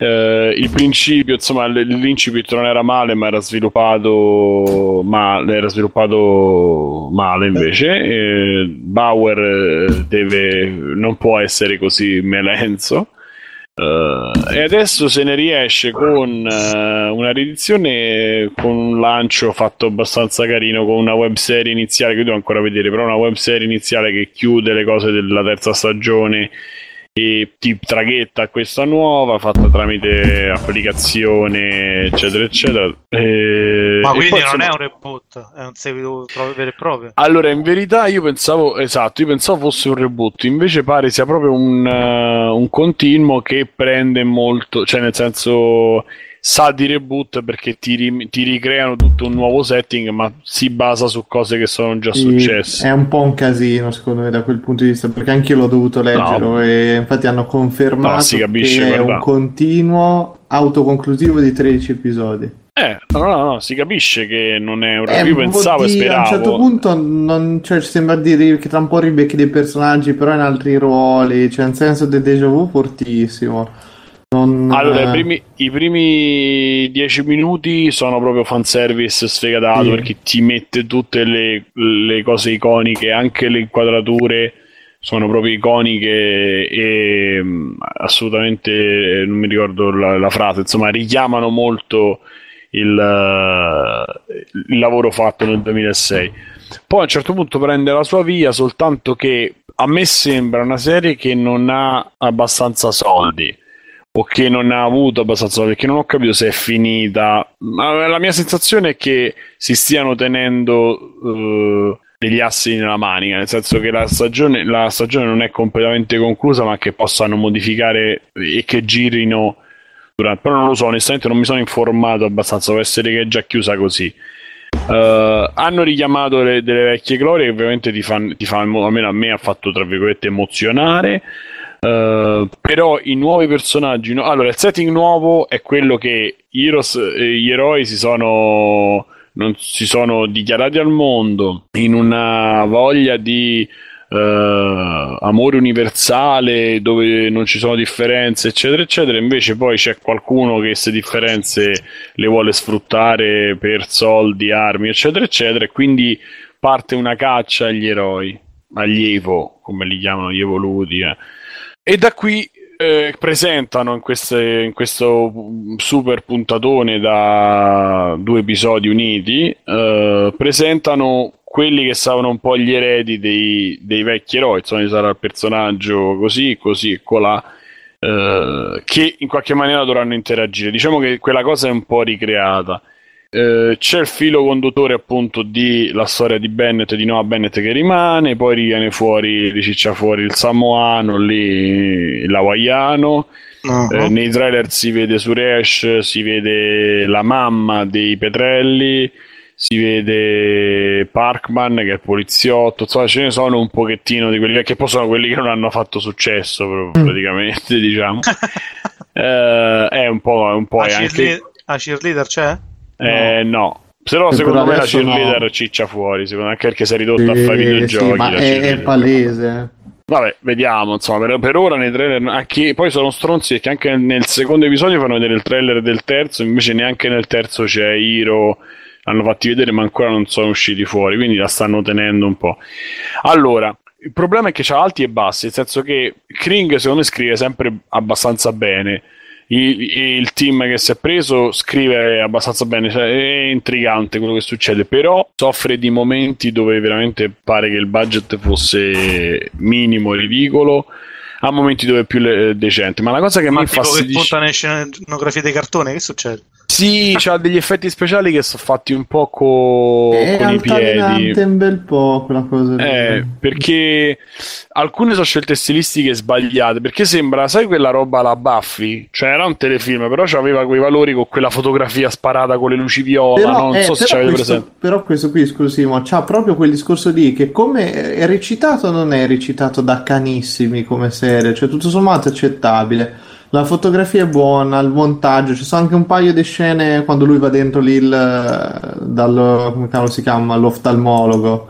Non è brutta quelle scene sì, come, sì, sì, come costruzione dei set, eccetera. E poi ci sono gli effetti speciali che porca puttana, cioè, ma, ma, che a volte sono anche gratuite delle sequenze in cui vogliono fare dell'effetto che non ce n'è bisogno proprio, fino ad arrivare al trash totale che la sequenza stile videogioco, quello mamma mia. Mamma eh, lì, lì, purtroppo perché si capisce che aver, quella farla in computer grafica sarebbe costata più ma come tutta la serie. Con, basta che facevano gli attori che capivi che erano dentro un videogioco, ma sempre con le facce degli attori e due costumi. Era meno imbarazzante di quello che hanno fatto. Sì, sì per fortuna fatto, dura poco. E hanno fatto tipo eh. il Lion Trophy Show, cioè no, quella grafica proprio da low, tipo Masha e Orso più o meno come qualità. Eh, sì, sì, È proprio il bassissimo budget d'animazione 3D spacciato per videogioco e boh, proprio tremendo. Per fortuna dura cin- neanche 5 sì, minuti. però è ricorrente, scena. quindi p- proprio quel personaggio lì poi è una merda pazzesca. Eh, esatto, però vedrai poi, se lo vedrai, non lo so, nella terza puntata poi quella cosa per fortuna ah. sparisce. Voilà. E viene completamente adesso è, venuto, è venuto a mancare, quindi rimane tutto anche quando si rimena poi con loro si rimena uh-huh. nella vita reale. Quindi, come dire, te l'ho fatto capire che è vissuta un po' così e dopo non c'è più bisogno. Eh, sì, lì crolla un po'. E poi qualche altro effettino. Vabbè, ma De quella... che racconta, scusate. Cioè, detto... Allora, sì, no, ho detto prima, allora, praticamente eh, a un certo punto questi eroi, questi evoluti, questi mutanti cercano, si vengono al mondo, cioè si dichiarano al mondo e ven- vogliono fare la pace, perché gli umani si pensavano che non reagissero bene, si pensava che avessero eh, che potessero creare una guerra, che si potessero creare disordini. Invece fanno questa giornata dell'amore dove durante questa giornata dell'amore succede qualcosa. Muore la figlia di Bennett, cioè la cheerleader, muore. E eh, lui si fa togliere la memoria. Ma non è immortale lei? Eh, eh, non si capisce perché mezze. non si capisce il come, non si, si capisce che a lei, a, certo lei, a un certo punto, infatti, non mi ricordo io alla fine dell'altra stagione se un po' li perdeva questi poteri. Cioè, non me lo ricordo perché io poi la terza non l'ho vista. Però, pa- scusate, non... parentesi, eh, se non l'avete vista, visto che mi sa che pochissimi l'hanno vista qua, la prima stagione della vecchia, guardatela perché è veramente, sì. veramente una bella sì, serie. Solo io la prima, non andate oltre perché c'ha un finale un po' così così, cioè è bello, però proprio col fatto di lasciarla aperta per le, le, quelle dopo hanno fatto un putiferio, una merda totale. Però la prima stagione di Heroes è bella ed è guardabile. L'ho vista sì, due sì. anni fa, l'ho rivista due anni fa e non è invecchiato così male che non. Eh, non, non, uno Beh, non riesca proprio a guardare. Si vede anche che i valori produttivi erano altri e i soldi che ci hanno messo erano veramente altri. Il progetto era più grosso di quello mm. che. Sì, però la prima stagione rimane veramente una delle cose più godibili ed è autoconclusiva praticamente. Quindi. Beh. Non... Eh, vi rovin- cioè non è una cosa lasciata a metà, vi guardate la prima, ha una storia con un inizio e una fine e ve la godete. Ricordiamo che in realtà la serie doveva praticamente avere personaggi nuovi ogni stagione, in realtà poi non è stato così ed anche Ma... quello è il motivo per cui si è sfanculata. In verità poi l'hanno aggiunti, però il problema è che appunto c'è stato... No, no, no, doveva avere proprio ogni stagione doveva essere autoconclusiva con un cast diverso no, ogni stagione. Ecco. Eh, invece perché ragazzi si sono portati fino a dieci anni dopo, figurati. Sì, ma infatti lì c'è stato dei problemi secondo me che proprio la prima c'ha proprio un cerchio che comincia, presenta i personaggi, chiude, chiude molto bene. Poi eh, c'è avuto anche un successo probabilmente inaspettato e hanno cominciato a girare su quei due o tre personaggi che funzionavano, quelli un po' più caratterizzati. Anche che hanno scritti pure bene. Sì, sì, no, no, ma guarda che come interazione, come cose, adesso al di fuori dei certi, eh, torno a dirlo, eh, secondo me è una serie stra- la prima è una stra godibilissima. Il problema è arrivato quando loro hanno dovuto cercare di complicare un pochino l'intreccio e i casini sono venuti fuori in maniera grossissima perché non hanno controllato i poteri dei personaggi. Cioè, loro a un certo punto si trovano il personaggio che era prima eh, guariva, poi è diventato invulnerabile, poi è diventato immortale, poi manco se la facevi a pezzi moriva. E quello che assorbiva i poteri, però, cioè, non hanno mai messo un freno ai poteri di questi personaggi. Ce ne avevano due o tre talmente esagerati che non sono più riusciti a gestire, ha sminchiato giù tutto perché poi in mezzo ci hanno messo anche lì paradossi temporali che dove erano gestiti in maniera un po' la, la classica la ritorno al futuro, cioè vado nel passato, cambio una cosa, poi hanno cominciato a buttare dentro le linee temporali e i cosi alternativi, cioè un bordello che nemmeno loro ci hanno cavato più le gambe. Comunque, per andare per spiegare a Simone che probabilmente non era attento, eh, sto scherzando. Eh, allora, questi qui si dichiarano al mondo. Succede un attentato questo durante questa specie di Woodstock eh, degli eroi e ci cerca di capire cosa sia successo proprio perché nessuno lo sa perché si risveglia Noah Bennett il papà della cheerleader eppure lui non si ricorda cosa è successo e viene fuori questo viene fuori già da forse nella terza puntata però so, viene fuori che c'è una, una società che è interessata a sapere dove stanno tutti questi eroi perché li fa fuori. Cioè, eh, a metà della prima puntata si vede un, una riunione eh, nascosta di, di, questi eroi nascosti. Eh, che vengono ricercati da due tizi, una negra e uno, e, e Coso e Chuck. E Zachary Levi eh, però per fortuna si vede molto peggio, poco. per fortuna si vede poco non parla quasi mai quindi insomma va bene. Oh. e che eh, vanno in giro a ammazzare gente perché non si è capito bene perché dovrebbero ammazzare. E invece poi c'è un'altra eh, società che invece li sta cercando qualcuno in particolare perché eh, forse è la stessa società però non viene svelato o sì? Cosa? Scusa mi lascio col dubbio. No, no, nel senso che non so se, spo- se spoilerare troppo. Comunque, eh, Vabbè, fondamentalmente... Si cerca di sapere dove stanno tutti questi eroi. Ah, il, eh, il villain è quello. cioè, no. la società che tenta di ammazzarli. Sì, mm. per... sì. tutti. Sì, praticamente Ma... diciamo così. Domanda: uh, Super Mario Sylar c'è? No. Ah, meno male. No, per adesso ci stanno. Nei trailer ci sono stati Suresh, quindi il dottore. Uh, e la mamma di Petrelli, uh, Hiro, Nakamura Uh, il, il negro, il samoano, quello che ti faceva scordare le cose, e Noah Bennett. No, sì, il papà. E per ora è questo, poi non si, sa, non si sa il resto. Ci sono nuovi eroi, ovviamente, perché poi sono tanti, ma insomma la, la, storia si concentra in particolare su uno che è un predestinato, che è una specie di Petrelli con dei problemi. Uh, Petrelli 2, eh? Uh, adesso vediamo come, come, va avanti. Io sono incuriosito perché tutto sommato eh, ha, merita la mia attenzione. Quindi vediamo un attimo come va e passo la palla a Bruno. Ah, ti posso fare una domanda? No? Sì. Okay. Prima che passiamo a parlare a Bruno, hanno risolto, cioè tutta la. cioè poi l'ha descritta pure Mirko. Adesso hanno creato una cosa un po' più lineare, un po' meno. come te posso dire cioè, alla fine della seconda e la terza serie avevano scappellato perché c'erano tutti questi personaggi che erano. Uno non si capiva bene che facevano, e due si vedeva che praticamente invece di averci una storia, c'avevano una serie di tappabuchi per cose che avevano inserito e che non sapevano neanche loro che cazzo dovevano significare, no?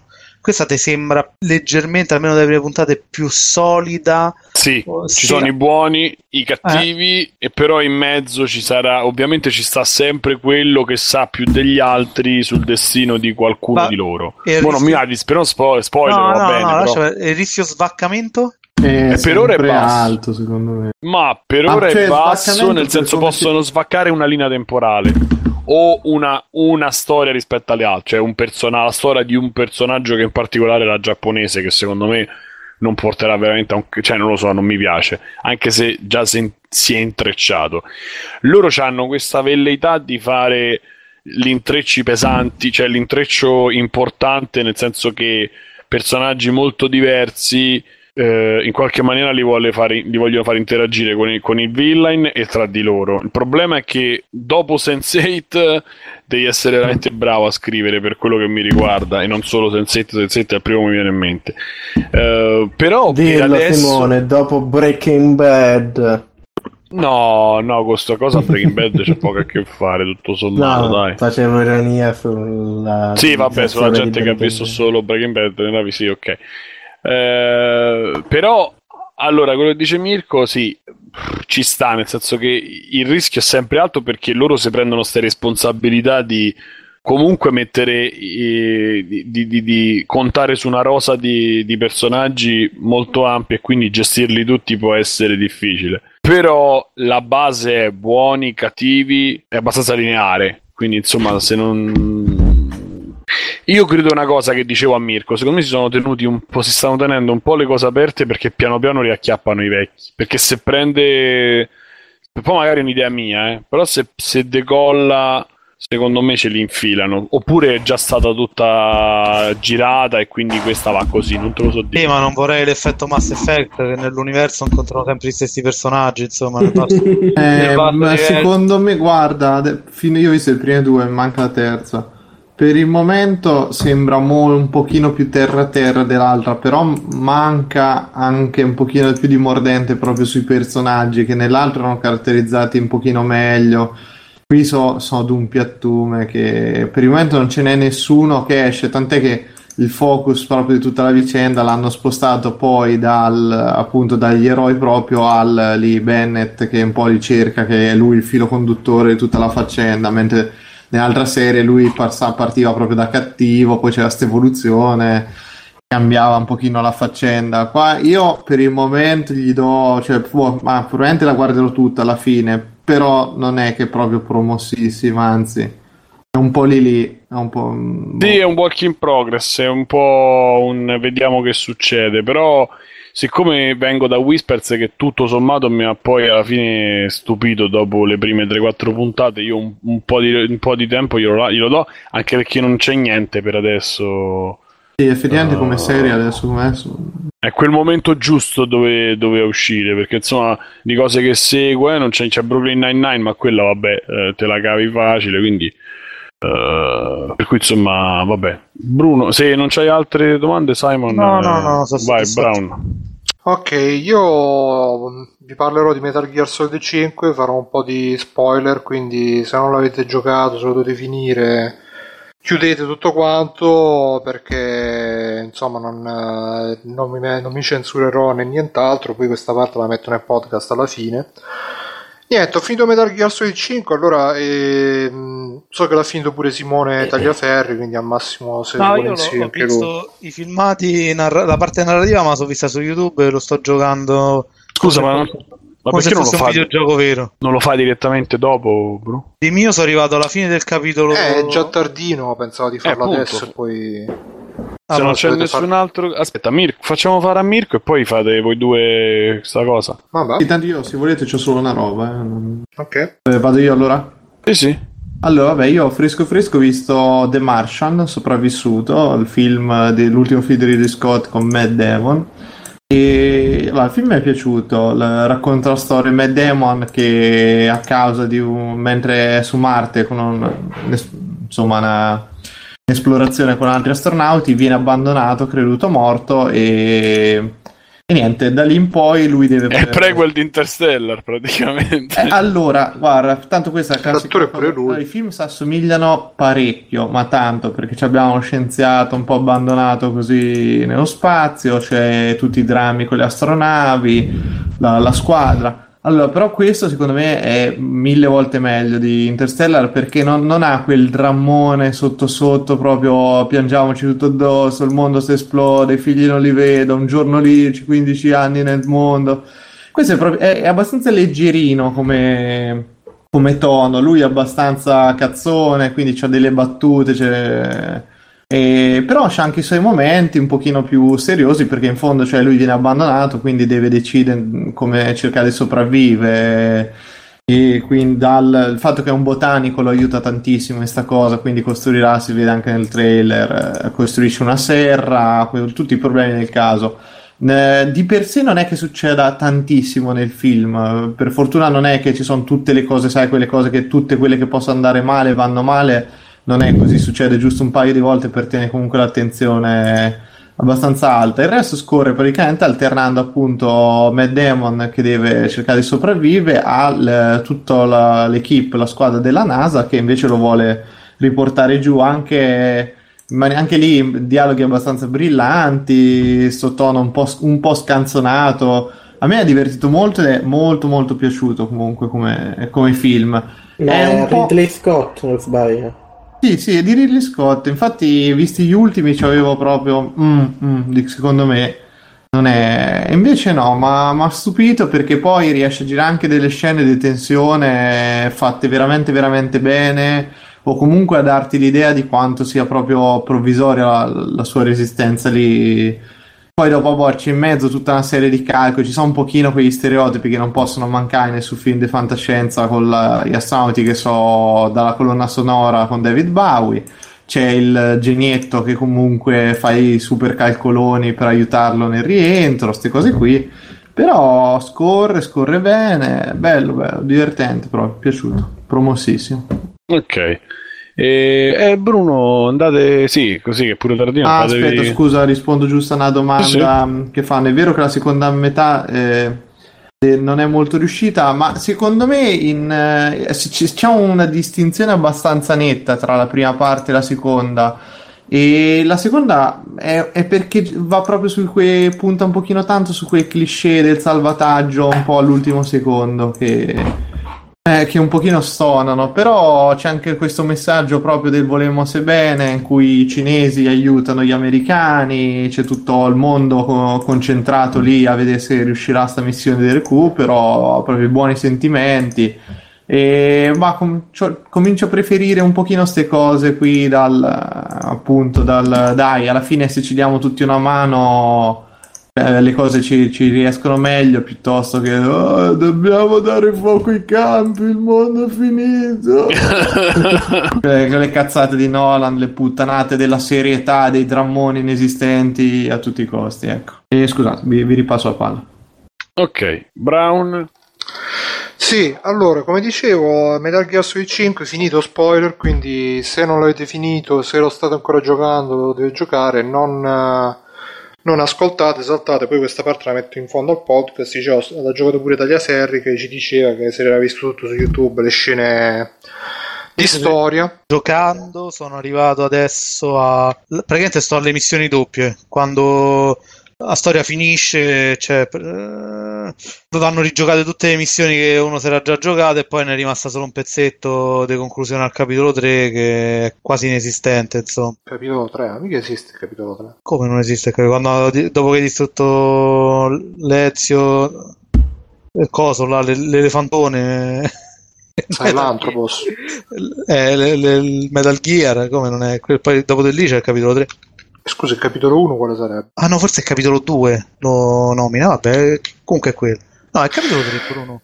Boh, eh, comunque eh. sia, io sapevo che è diviso in due capitoli, che il primo capitolo è fin tanto che non distrugge il, il Metal Gear, là, che, cioè neanche lo distrugge alla fine, lo cattura. E il secondo capitolo è quello che parte dopo. E, mm, sì, praticamente come dicevano le recensioni che sono usciti all'inizio e nel secondo capitolo svacca completamente perché ci sono del... la storia va avanti abbastanza a cazzo di cane e ci no, sono abbastanza. sì cioè nel senso che fino al primo capitolo regge tutto quanto cioè magari c'ha le, le solite cose alla Kojima però è... comunque si vede che è studiata e fa invece nel secondo capitolo ci sono delle missioni messe là un po' alla cazzo e poi ogni tanto esce la cutscene per mandare avanti la storia, magari con cose che non c'entrano niente.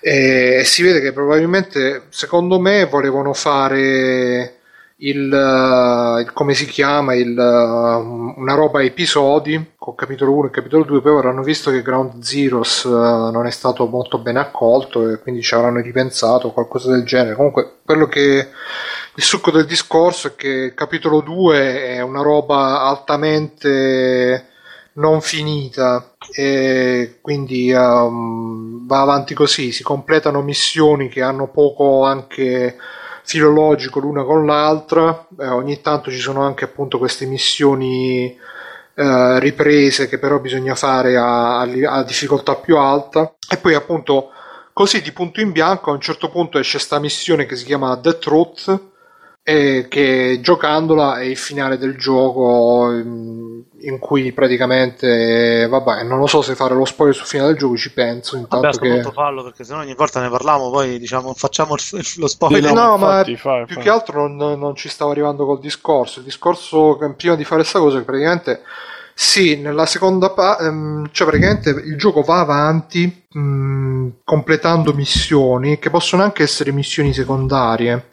Infatti io le missioni quelle da ripetere a, difficoltà maggiorata alla fine non le ho fatte, ne ho fatte solo una, le altre non ci riuscivo e quindi le ho lasciate là e mi sono messo a fare le missioni secondarie, le side ops. E mh, dopo un po' che ne facevo prima mi è arrivato il messaggio oh boss vedi che Quiet è scomparsa devi andare a recuperarla e mi ha sbloccato la missione che bisogna andare a recuperare Quiet e poi di punto in bianco, così senza neanche dire niente, è uscita sta missione The Truth, uh, la verità in, uh, nella lista delle missioni. Alla fine l'ho provata perché era arrivato tipo a 100 ore e passa, quindi stavo anche un po' in, uh, in overdose da Metal Gear. è arrivato al momento giusto, diciamo. L'ho provata. Praticamente la missione spoiler, questo super la missione iniziale dove si vede lui nell'ospedale no, che si trascina esce fuori dall'ospedale solo che viene chiarito che il protagonista quello che si interpreta non è Big Boss ma è un altro Kojima. che più o meno più o meno. È un altro che stava nell'elicottero con lui e che ha, ha preso in pieno l'esplosione della, della tizia e quindi gli hanno, sono andati tutti i frammenti eccetera eccetera e quindi che hanno fatto per proteggere Big Boss, quello vero, hanno, eh, hanno ipnotizzato quest'altro mentre che stava in coma per dargli tutta la personalità di Big Boss e poi gli hanno fatto anche la plastica facciale per fargli la, la come si chiama di Big Boss. Quindi alla fine si interpreta questa. Beautiful tipo. Ma è più o meno quello che hanno fatto anche col Metal Gear Solid 4, che non so no, se... No, no, no, no, no, sì, quello della storia del braccio che possiede la gente. È più o meno la versione stupida di Peppa Pig. Mamma mia, veramente. ok. E sì, comunque, vabbè, in pratica si interpreta sta, sta persona, questo soldato random, infatti all'inizio il gioco ti fa scegliere la faccia e il nome, e, e, quindi si interpreta questo personaggio random che viene instillato, viene ipnotizzato per avere la, la personalità di Big Boss, la faccia, e gli viene fatta una plastica facciale per avere la plastica di Big Boss, così nel frattempo Big Boss se ne va a fare i giri in moto, almeno quello si vede nella... Aspetta Bruno, ma all'inizio ti fa scegliere la faccia e poi dopo sì, sì. la faccia di Big Boss, cioè quindi scegli sì, la faccia di Big Boss. All'inizio, se non mi ricordo male, inizia che ti mette lo specchio davanti e c'è la faccia di Big Boss e ti dice: Senti, tu però devi cambiare faccia perché qua ti stanno, ti stanno cercando tutti. Ah. E tu ti fai la, la, faccia nuova. Però poi diciamo che non fanno in tempo a fare la, la plastica facciale perché nel frattempo arrivano eh, militari, cose, arriva Quiet pure a ucciderlo e tutti quanti, che ovviamente non lo uccidono e, e, quindi questa plastica non la fanno. Invece alla fine, la missione finale, si vede che quando ti mettono lo specchio davanti c'hai la faccia che hai scelto all'inizio e, e, però poi in pratica ti fa capire che loro in realtà hanno fatto la plastica dopo però per farti diventare come Big Boss. Il tizio che sta di fianco, che si vede anche nell'introduzione con la faccia fasciata, quello è il vero Big Boss che all'inizio ti guida, ti, ti dice premi avanti per andare avanti, eccetera, eccetera ti fa questa missione tutorial e si vede che poi alla fine questo vero big boss parla con Ocelot gli fa oh Ocelot allora io adesso me ne vado a fare i cazzi miei tu mi raccomando tutto lascio tutto in mano a te. E Ocelot fa sì sì non ti preoccupare perché tanto io mi sono anche auto-ipnotizzato così pensano che questo così, così penserò. Ma vaffanculo mamma mia cioè, Dice, mi, sono... viene a dire che questo non è cinema di serie Z, porco due. Dice, mi sono auto-ipnotizzato così penserò che, che, questo sia il vero Big Boss. La gente si è auto-ipnotizzata per fargli piacere no, sta roba. Soprattutto se se lo dice vuol dire che non ha funzionato bene. No, no, ma si, si auto-ipnotizza dopo che ci parlo con Big Boss, ah, no prima. Anche Mamma mi auto-ipnotizza. Vabbè, eh, comunque alla fine eh, c'è tutto sto, insomma, sta spiegazione con ipnotismo, plastiche facciali, eccetera, eccetera. E alla fine, insomma, si vede che questo big boss fasullo che si è comp- controllato per tutto questo tempo si rende conto di essere quello fasullo e però ascolta sta cassetta che gli ha lasciato il uh, big boss vero che gli dice guarda che in realtà uh, noi siamo tutti e due big boss e tutti e due abbiamo contribuito a costruire la sua leggenda quindi non è che tu sei falso io sono vero siamo tutti e due veri. E questo ah, ovviamente lo dirà convinto perché si sarà auto-ipnotizzato ah, glielo dice convinto. In realtà e... si è installato il cocige quello genetico dove c'è il vero big boss e, e, quindi insomma in questa cosa qui ovviamente c'è stato chi ci ha letto cioè quello che ci hanno letto più o meno tutti è che uh, questo è un modo per diciamo dare mettere è sempre uno sfondare la quarta parete per dire tu il giocatore che stai giocando a questo gioco che sei uno dei tanti che sta giocando a questo gioco sei tu big boss no, eh, anche se non sei big boss però sei big boss e poi alla è, fine è anche vede... un modo per fare i sequel poi con l'altro big boss ma sì, no, ma infatti poi a te giocatore sta cosa qui, sta rivelazione finale di non aver giocato in qualche modo rovinato l'esperienza, non te ne è fregato niente. Guarda, a me è piaciuto. Allora, premessa che a me di tutti i Metal Gear, quello che mi è piaciuto è stato il 2 e mi è piaciuto proprio perché andava proprio fuori di matto completamente verso la fine. E anche questo mi è piaciuto molto, sta cosa, perché è una roba che va abbastanza fuori di matto. Infatti, nonostante il nostro amico iOS Client mi avesse spoilerato sta cosa la settimana scorsa comunque sia tutto il fatto che comunque Big Boss era in realtà quello che perché io all'inizio pensavo magari è un clone magari è e chissà che invece tutta sta cosa che era uno normale che stava lì però l'hanno preso l'hanno ricondizionato per essere il Big Boss secondo eccetera eccetera era abbastanza cioè è stato comunque abbastanza un twist inaspettato che, um, che mi ha lasciato un po' e soprattutto mi è piaciuto il finale mi è piaciuta sta cosa di in, in, secondo me alla fine per come è fatto il gioco che ha questo secondo capitolo così uh, così destrutturato. Infatti, alla fine poi se lo chiede anche lui stesso. Questo Big Boss fa solo dice: Ma io che cosa l'ho fatto a fare tutte queste robe? Davide, per piacere. Non sto dice, facendo niente, io sto col. Lo sta facendo il microfono. Lui. Davide, pianta le auto. Quante delle auto ipnotizzate va a fare? Esatto. Fallo e... Ehm, e no, quindi... no, davvero, che sai che io sto completamente no, sì, si, sentiva, si sentiva dei, dei rimbombi, sì. Ah, sono i fuochi artificiali allora. dirvi, Perché sei tornato a free play. Esatto. Vabbè, comunque Minchia, sia cazzata sentite proprio. Eh, cioè, stanno qua, manco io li sento. Oh, ma sei sicuro che se i fuochi artificiali non è una guerra che è arrivata? Probabile, guarda. Eh, stavo dicendo comunque per come è strutturato questo gioco che alla fine appunto ti mette a fare queste missioni che non contano un cazzo che uh, Mm, le devi fare proprio per, uh, per, fare tipo la lista della spesa. Ho fatto tot missioni, adesso mi si sblocca il finale. Secondo me, questo finale ci sta perché è proprio un finale che ti dice: Vabbè, sei stato fino adesso a fare tutta sta roba. Ha avuto senso? Non ha avuto senso? Non si sa. Comunque sia, tu l'hai fatta, eh, sei te stesso, ma sei anche Big Box. Poi per, fa- per quanto riguarda, finisce con, un, uh, con, una bella strizzata d'occhio, nel senso che si vede che la cassetta di Big Boss dall'altro lato c'ha scritto Operation Intruder N317, 313, una cosa del genere, che praticamente sarebbe la, il nome in codice della missione di Solid Snake in Metal Gear 1, quello per MSX lui la mette nel mangiacassette che è collegata a un MSX, al computer MSX e parte a caricare la missione, quindi là uno si può fare pure tutti i viaggi che magari è tutta una roba virtuale, eccetera, eccetera.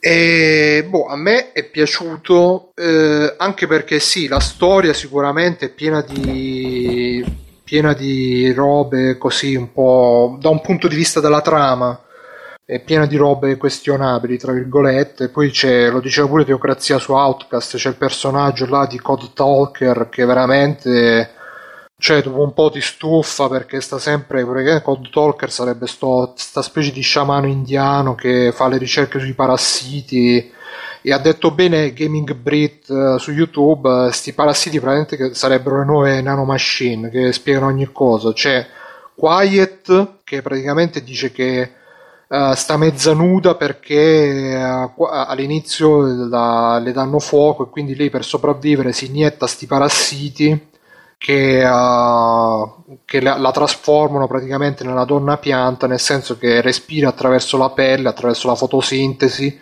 si nutre attraverso la pelle con l'acqua e, e tutte queste cose qua, e perciò deve stare mezza nuda, se no. io, io mi immagino che figata se pure The End di Metal Gear Solid 3 doveva stare mezzo nudo, visto che mm. c'è lo stesso potere.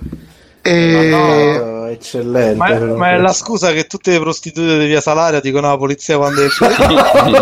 e sono strafatta di nanomacchine. No, no, questi sono parassiti. Ah, perché ah, ci sono questi parassiti che fanno sta cosa quiet. Poi ci sono i parassiti che c'ha sto code talker che non ho capito che fanno, però dici che non può mangiare.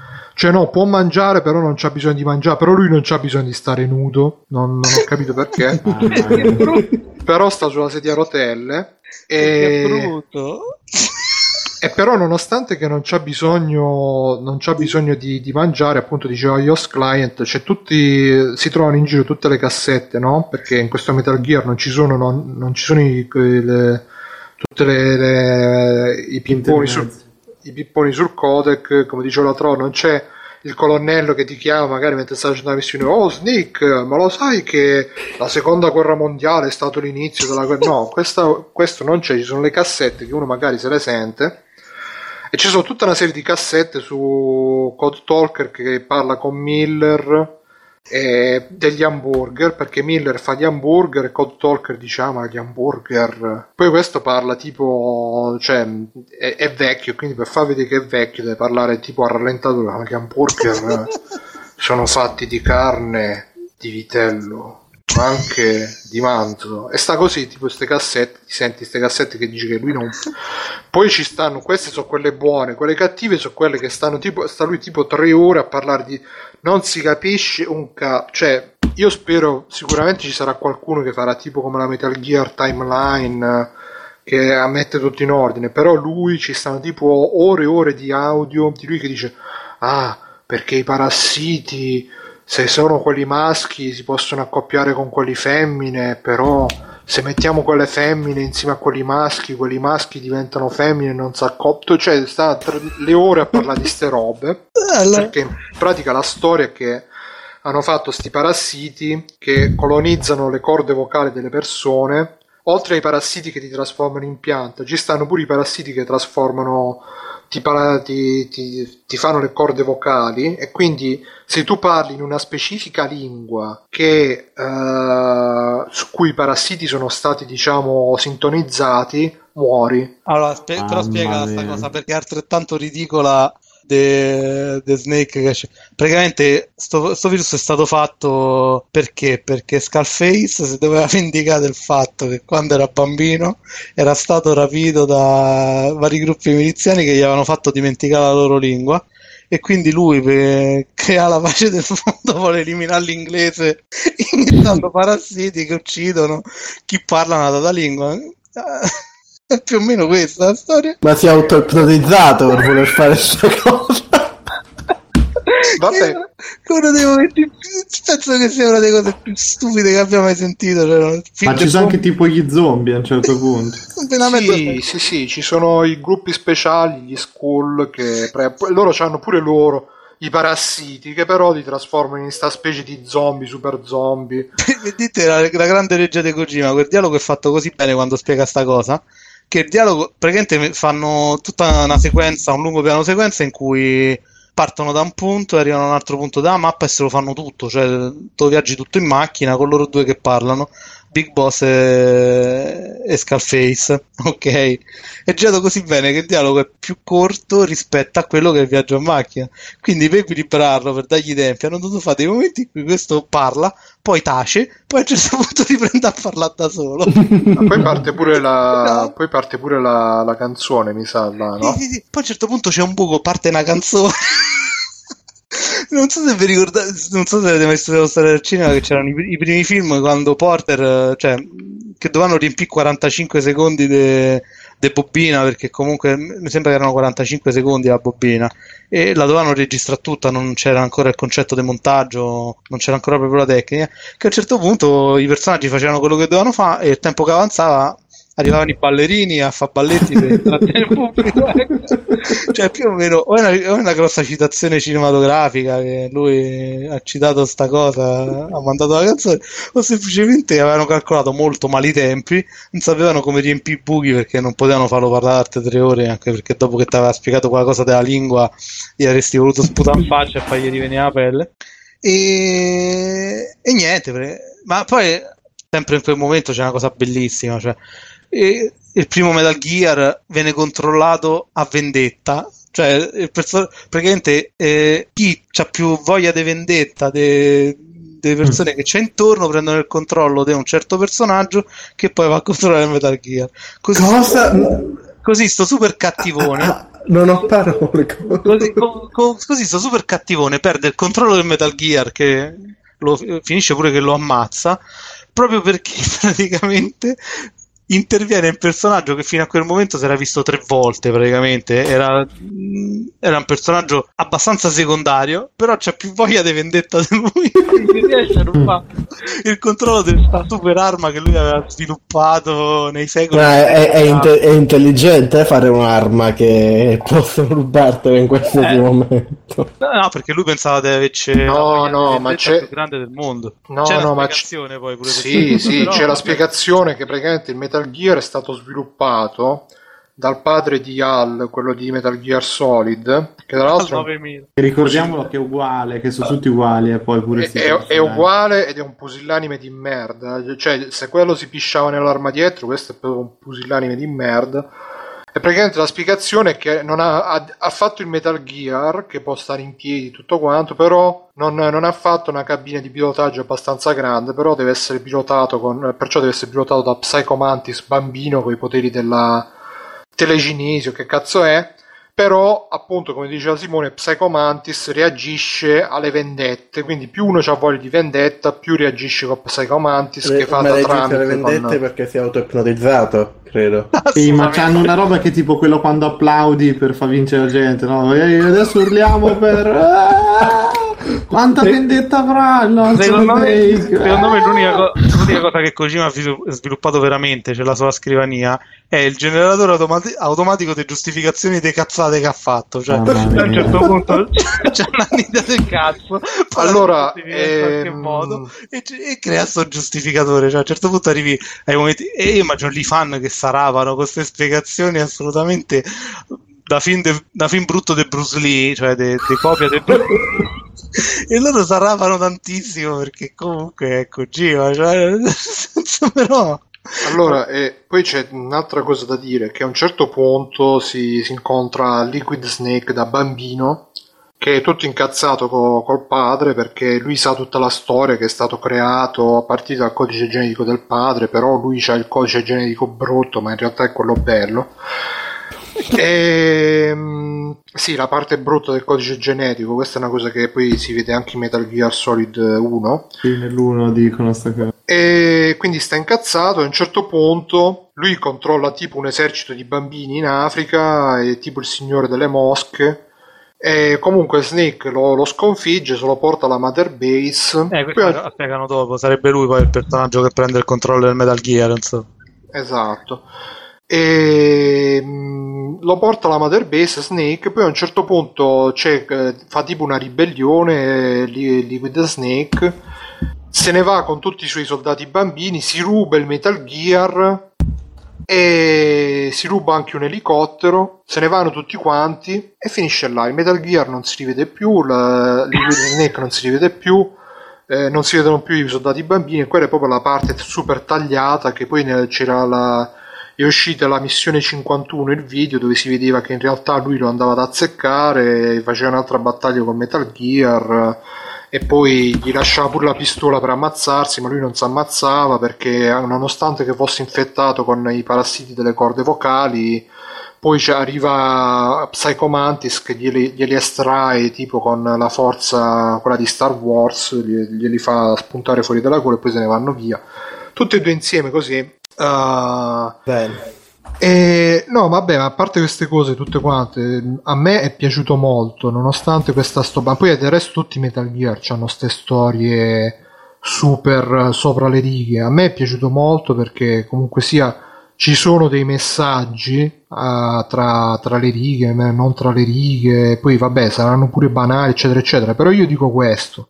Nonostante che sia tutta questa tutto questo, questo casino, la storia, però comunque ti viene narrata in un modo che te la rende memorabile. Anche se Simone dice vabbè la regia, là quella scena è troppo lunga, ok, quella scena magari è troppo lunga, però comunque ogni volta che parte una cutscene comunque ti, ti, ti coinvolge, ti, ti, rimane impresso. Cioè io ci ho giocato, eh, a parte che le cutscene comunque sono meno, però io di questo Metal Gear, ma anche di quelli precedenti, mi ricordo ogni scena, ogni personaggio. Cioè io vi sfido a voi a ricordarvi i personaggi che so di Assassin's Creed, di Batman o anche di GTA. Cioè alla fine, secondo me, proprio a livello, nonostante tutto, nonostante tutte queste puttanate, nonostante tutta questa storia che non ha né capo né coda, eccetera, eccetera, però comunque... Uh... Allora.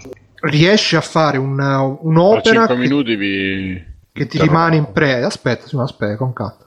Riesci sì, a fare comunque un'opera che, che, ti rimane in vabbè dai al massimo poi continuiamo noi e tu uh, e chiudiamo noi se, se, c'è, se c'è questo problema che comunque vorrei sì, sì, ma il discorso. tu e tagliaferro. Mm.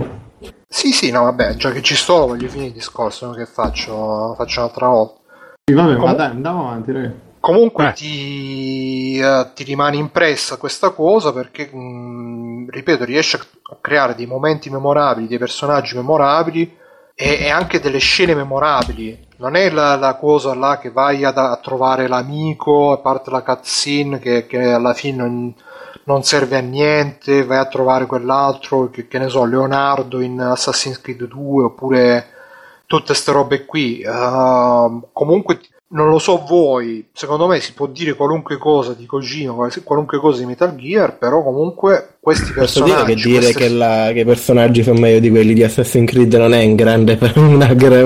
Davide, comunque sia, eh, sono meglio di quelli di Assassin's Creed. no, no, sì, però come dici, eh, i personaggi sono meglio di quelli di Transformers. Grazie, cioè, ci manca... dico che ci mancasse che non lo siano sono meglio secondo me anche di quelli di Batman perché pure io Batman che ci ho giocato assai mi è piaciuto, mi ci sono divertito però alla fine non è che dici c'è quel personaggio memorabile che dici oh è figata così colà.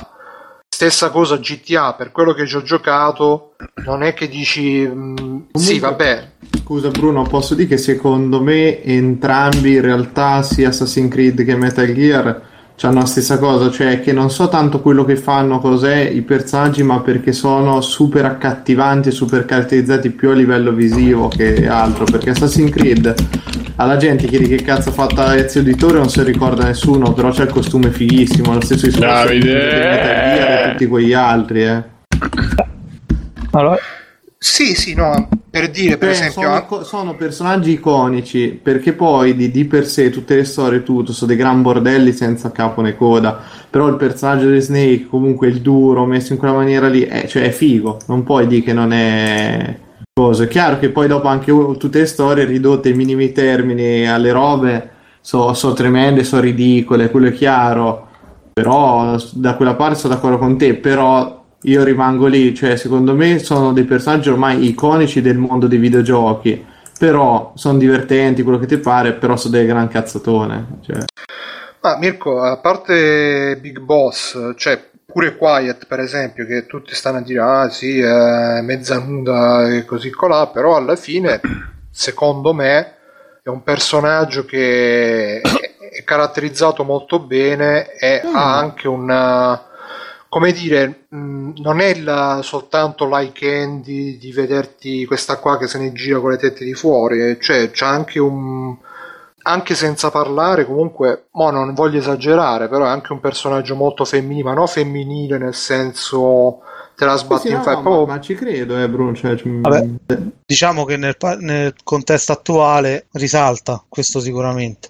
Sì, no, ha, ha, più caratterizzazione lei di, di, non so quanti altri personaggi quello, femminili quello, videogiochi. Torno lì, Bruno, quello è un grande, è un grande pregio dei, comunque degli autori giapponesi o comunque della de, de, realizzazione dei giochi giapponesi di riuscire a creare ancora questi personaggi che un pochino sfondino al di fuori, perché è chiaro che se te me la paragoni con eh, quello che ci può essere, che te devo dire, la, la biondazza o la mora di Uncharted o di tutto quello che viene prodotto qua in, uh, in Occidente eh, non, non, c'è paragone, sono dei personaggi sicuramente molto meglio caratterizzati, ma è però cioè, perché hanno un minimo di, di background o comunque facciano quelle due o tre cose che te li fanno rimanere impressi, mentre il resto è tutto un piattume assurdo. Eh.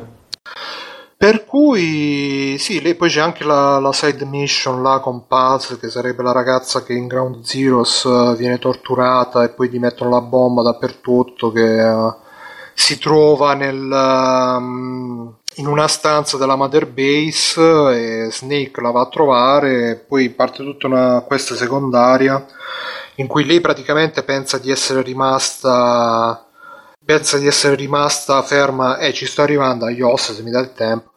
Eh, pensa di essere rimasta diciamo nel, negli anni 70 e invece in realtà eh, quindi parla senza sapere che insomma gli hanno ficcato la bomba in culo e tutto quanto. E quindi Snake va e le porta le foto per provare a farle ricordare quello che è e quello che non è. Poi alla fine invece si scopre che in realtà è tutta un'allucinazione di Snake che, si, che tra l'altro non neanche di Snake ma del secondo Snake del secondo Big Boss che uh, diciamo forse anche un po' di senso di colpa perché non, non, se, non, è riuscito a salvarla, non ha visto che c'aveva due bombe invece di una sola.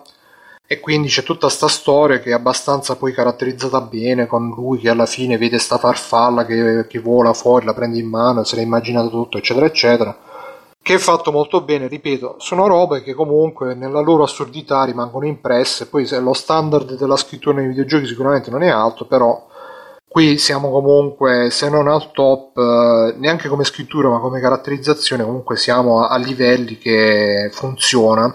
Detto ciò, per quanto riguarda il gioco in sé, poi ti lascio la parola a Simone che se no facciamo troppo tardi. La... a me è piaciuto molto, lo dicevo anche l'altro giorno, al di là degli spoiler, uh, perché è molto sandbox. l'unico problema che c'ha e che dopo un po' diventa un po' meccanico nel, nel fatto che tu eh, comunque sei portato a recuperare col Fulton eh, che sarebbe quella specie di uh, pallone aerostatico tutti i vari soldati nemici per aggiungerli alla Mother Base e quindi tendi ad andare un po' meccanicamente a fare le missioni per recuperare quanti più soldati possibile quindi vai, se- vai sempre di pistole tranquillizzanti, eh, stealth e tutto quanto, invece di sfruttare tutte le possibilità che il gioco ti offre. E forse da questo punto di vista è un po' calibrato male perché eh, ti offre tante possibilità però ti incanala verso, un, verso, una strada particolare dopo un po' diventa anche diciamo eh, noioso fare sempre la stessa roba però magari poi sbloccando armi diverse armi nuove eh, si riesce a fare anche qualcosa di diverso però per il resto rimango comunque dell'idea che sia un gioco che da un punto di vista dello stealth, da un punto di vista della, del gameplay emergente, eccetera, eccetera, caghi in testa qualsiasi altra roba che sia uscita fino adesso. Quindi, niente, cosa finale è uh, che sì, è un gioco incompleto, ha una storia eh, che non, uh, non si regge però ciò nonostante eh, uno ci spende comunque quelle almeno un'ottantina d'ore. Poi vabbè c'è da dire che comunque è un gioco che ti porta molto ad aspettare perché tipo finisci una missione devi tornare ogni volta sull'elicottero se non torni sull'elicottero devi andare dalle altre parti o ci vai a piedi oppure devi chiamare il cavallo che devi aspettare che arrivi il cavallo quindi è un gioco che di per sé ha molti tempi morti anche se comunque li sa riempire per cui porta comunque a spendere questi, questi quantitativi di ore enormi. Però detto ciò, è comunque un gioco che sta molto molto molto al di sopra di, di tante altre produzioni contemporanee, nonostante che sia incompleto. Secondo me chi lo critica lo critica più per il gioco che po- sarebbe potuto essere che non proprio per un confronto con, con, gli altri suoi, tra virgolette, rivali. Perché, ripeto, nonostante lo stato in cui è Cioè, Assassin's Creed non lo vede proprio, Batman pure, sì, Batman bello, però questo qui sicuramente più, più memorabile, più coinvolgente, GTA non ne parliamo proprio, eccetera, eccetera, quindi per me è un peccato poi che ovviamente non, non vedremo mai come andrà a finire, però boh, per me ci Ma sta io peggio di. Call of Duty. Peggio, peggio. Simone? Allora, e io confermo più o meno quello che ho detto l'altra volta, cioè come gioco, come dice Bruno, è bellissimo, secondo me merita di essere giocato come gioco, proprio per le fasi stealth, per le fasi di infiltrazione, per tutte le missioni secondarie, come sandbox è una rottura di cazzo, anche se poi andando avanti nel gioco un po' sta cosa si smorza perché sottengono strumenti per accelerare un po' gli spostamenti, anche se non tantissimo. Mm, come storia, mm, no, eh, cioè, c'ha delle cose, a parte che dice che come regia, ma- cioè lui ha delle cose che ogni tanto infila qualche citazione cinematografica, ma ok, cioè, per dirvene un'altra, no? Cioè, a livello di regia, quella che poi è la regia dei videogiochi, no? La regia cinematografica, perché un conto è se sei regista cinematografico, un conto è se sei regista dei videogiochi. A un certo punto ci stanno delle missioni che sono più lunghe rispetto a quello che è... cioè, che sono divise in più missioni, ok? Cioè vai a salvare il vecchio Cod Talker e ti arriva una tempesta di sabbia. Cioè stai sull'elicottero e vieni attaccato dai teschi, che sono sti nemici legati a set e bla bla bla bla. E a un certo punto lì la missione si interrompe e tu tra, eh, quella tra quel pezzo di missione e l'inizio della missione successiva puoi decidere di andartene in giro a fare missioni secondarie così da migliorare l'equipaggiamento nel, e da ottenere soldi e fa tutte le altre attività. Poi a un certo punto riprendi quella missione e ti ritrovi all'interno della base e ti ritrovi subito attaccato a quella missione come se niente fosse successo. Cioè, quello a livello di videogioco, eh, cioè, è una cosa che spezza completamente quella che è eh, l'atmosfera. È vero che puoi scegliere di fartele tutte di seguito e quindi gli dai continuità, ma è altrettanto vero che tu a un certo punto lì mi stai a comunicare il fatto che, ok, mo vattene in giro se non c'hai, se non ti ho portato al punto tale da poter superare la missione successiva perché magari c'è un combattimento particolarmente difficile con i teschi. Stessa cosa succede con Metal Gear quando combatti col primo col Metal Gear, cioè se non sei abbastanza forte, tornate indietro, sviluppate ancora un po' e poi riprendi la, miss- poi riprendi la storia con quello che hai sviluppato. Cioè, questa è regia all'interno di un videogioco perché sei tu che decidi quello che fa il giocatore e quello che può fare il giocatore. E dal punto di vista narrativo, questo tipo di regia ammazza completamente quella che è l'immedesimazione perché tu eh, crei dei momenti in cui il giocatore lo porti completamente fuori da quella che è la storia dicendogli che come guarda hai sbagliato fate qualche altra cosa oppure guarda non ti preoccupare vattene in giro a fare quello che cazzo ti pare che tanto la storia sta lì e ti aspetta non c'è nessun bisogno di dargli una continuità anche temporale e quindi proprio cioè dove è proprio sbagliato sto gioco è proprio a livello narrativo eh, come gestisce la narrazione c'è tutta una serie di errori che poi prescindono anche da quello che possiamo fare il discorso del Uh, della storia bella o brutta, la storia assurda, che poi magari ecco noi abbiamo riso, però c'è sta chi gli piace tantissimo e va pure bene. Però poi se, se lo leggo dal punto di vista proprio del gameplay, cioè di come gestisce certe meccaniche, di come gestisce i momenti narrativi, come li distribuisce, eh, c'ha proprio degli errori, cioè degli errori che non so, probabilmente sono dovuti al fatto che si è trovato in mano un open world che non, non sapeva gestire al 100%, lui è particolarmente lento perfezionista e si è ritrovato a dover gestire un discorso del genere, non ha saputo farlo al 100% e così è andato un po' a puttane, certe cose sono andate un po' a puttane e così via. Per il resto, cioè, se lo prendete come gioco, secondo me è da 10 come gioco in sé. Non, open world più bello non, non me lo ricordo come storia ma come narrazione, come dinamiche narrative, una, un po' una schifezza, insomma è fatto maluccio, c'è una serie di buchi, una serie di errori. Via. Qui. Comunque, questa è Free Playing, questa è la 162 mi pare, 5 ottobre ormai. Eh, ricordatevi se ci volete supportare, eh, andate sul sito freeplaying.it, ci stanno due iconcine, una di Amazon e una di PayPal e di Patreon anche, quindi sono tre. Uh, Patreon e PayPal ci donate dei soldi alcun, su, su, Patreon sono mensili, su PayPal sono eh, one shot. Invece su Amazon voi cliccate eh, tramite quel link, comprate quello che volete, magari ve lo mettete pure tra i preferiti di Amazon, tanto a voi il prezzo non vi cambia.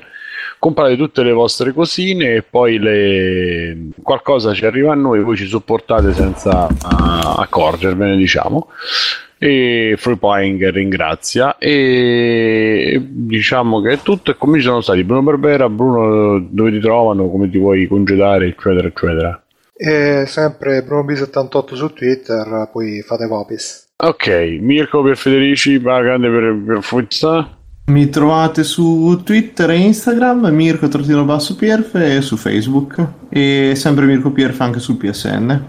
Davide? Puoi eh, lanciare qualche monito? O Mimimpo, no, insomma, mi trovate su Mimimpo su Twitter o m i n i p o o qualcosa del genere. Mi trovate su www.scrittaludica.com dove ho scritto un articolo che è su Metal Gear Solid, ma non è su Metal Gear Solid, quindi è l'ultima roba che ho letto su scritta e potete leggerla. Soprattutto mi trovate su davideafiandra.itch.io che dove ho i miei giochini di merda che potete giocarli. C'è, uh, l'ultimo è Legend of Monsters, che è un gioco alla The Legend of Zelda, ma dove controlli i cattivissimi, uh, super cattivi che ho fatto per l'ultima Ludum Dare. Eh, basta. E... Simone? A me trovate su multiplayer.it, su frago.it, su atcarat45 su Twitter e come Simone Tagliaferri in generale un po' ovunque. Nella vita? Nella vita. Per, ah, ricordiamo anche che per contattarci, se volete scrivere qualcosa, a parte sul gruppo Facebook, tanto lo leggiamo, se volete scrivere su info-freeplying.it e noi leggiamo le mail pure là. E mi sembra che per questa puntata sia tutto e direi che vi salutiamo. Ciao, ciao. Ciao. Ciao. E... e... Conan, qual è il meglio della vita? Schiacciare i nemici, inseguirli mentre fuggono e ascoltare i lamenti delle femmine. Questo è bene.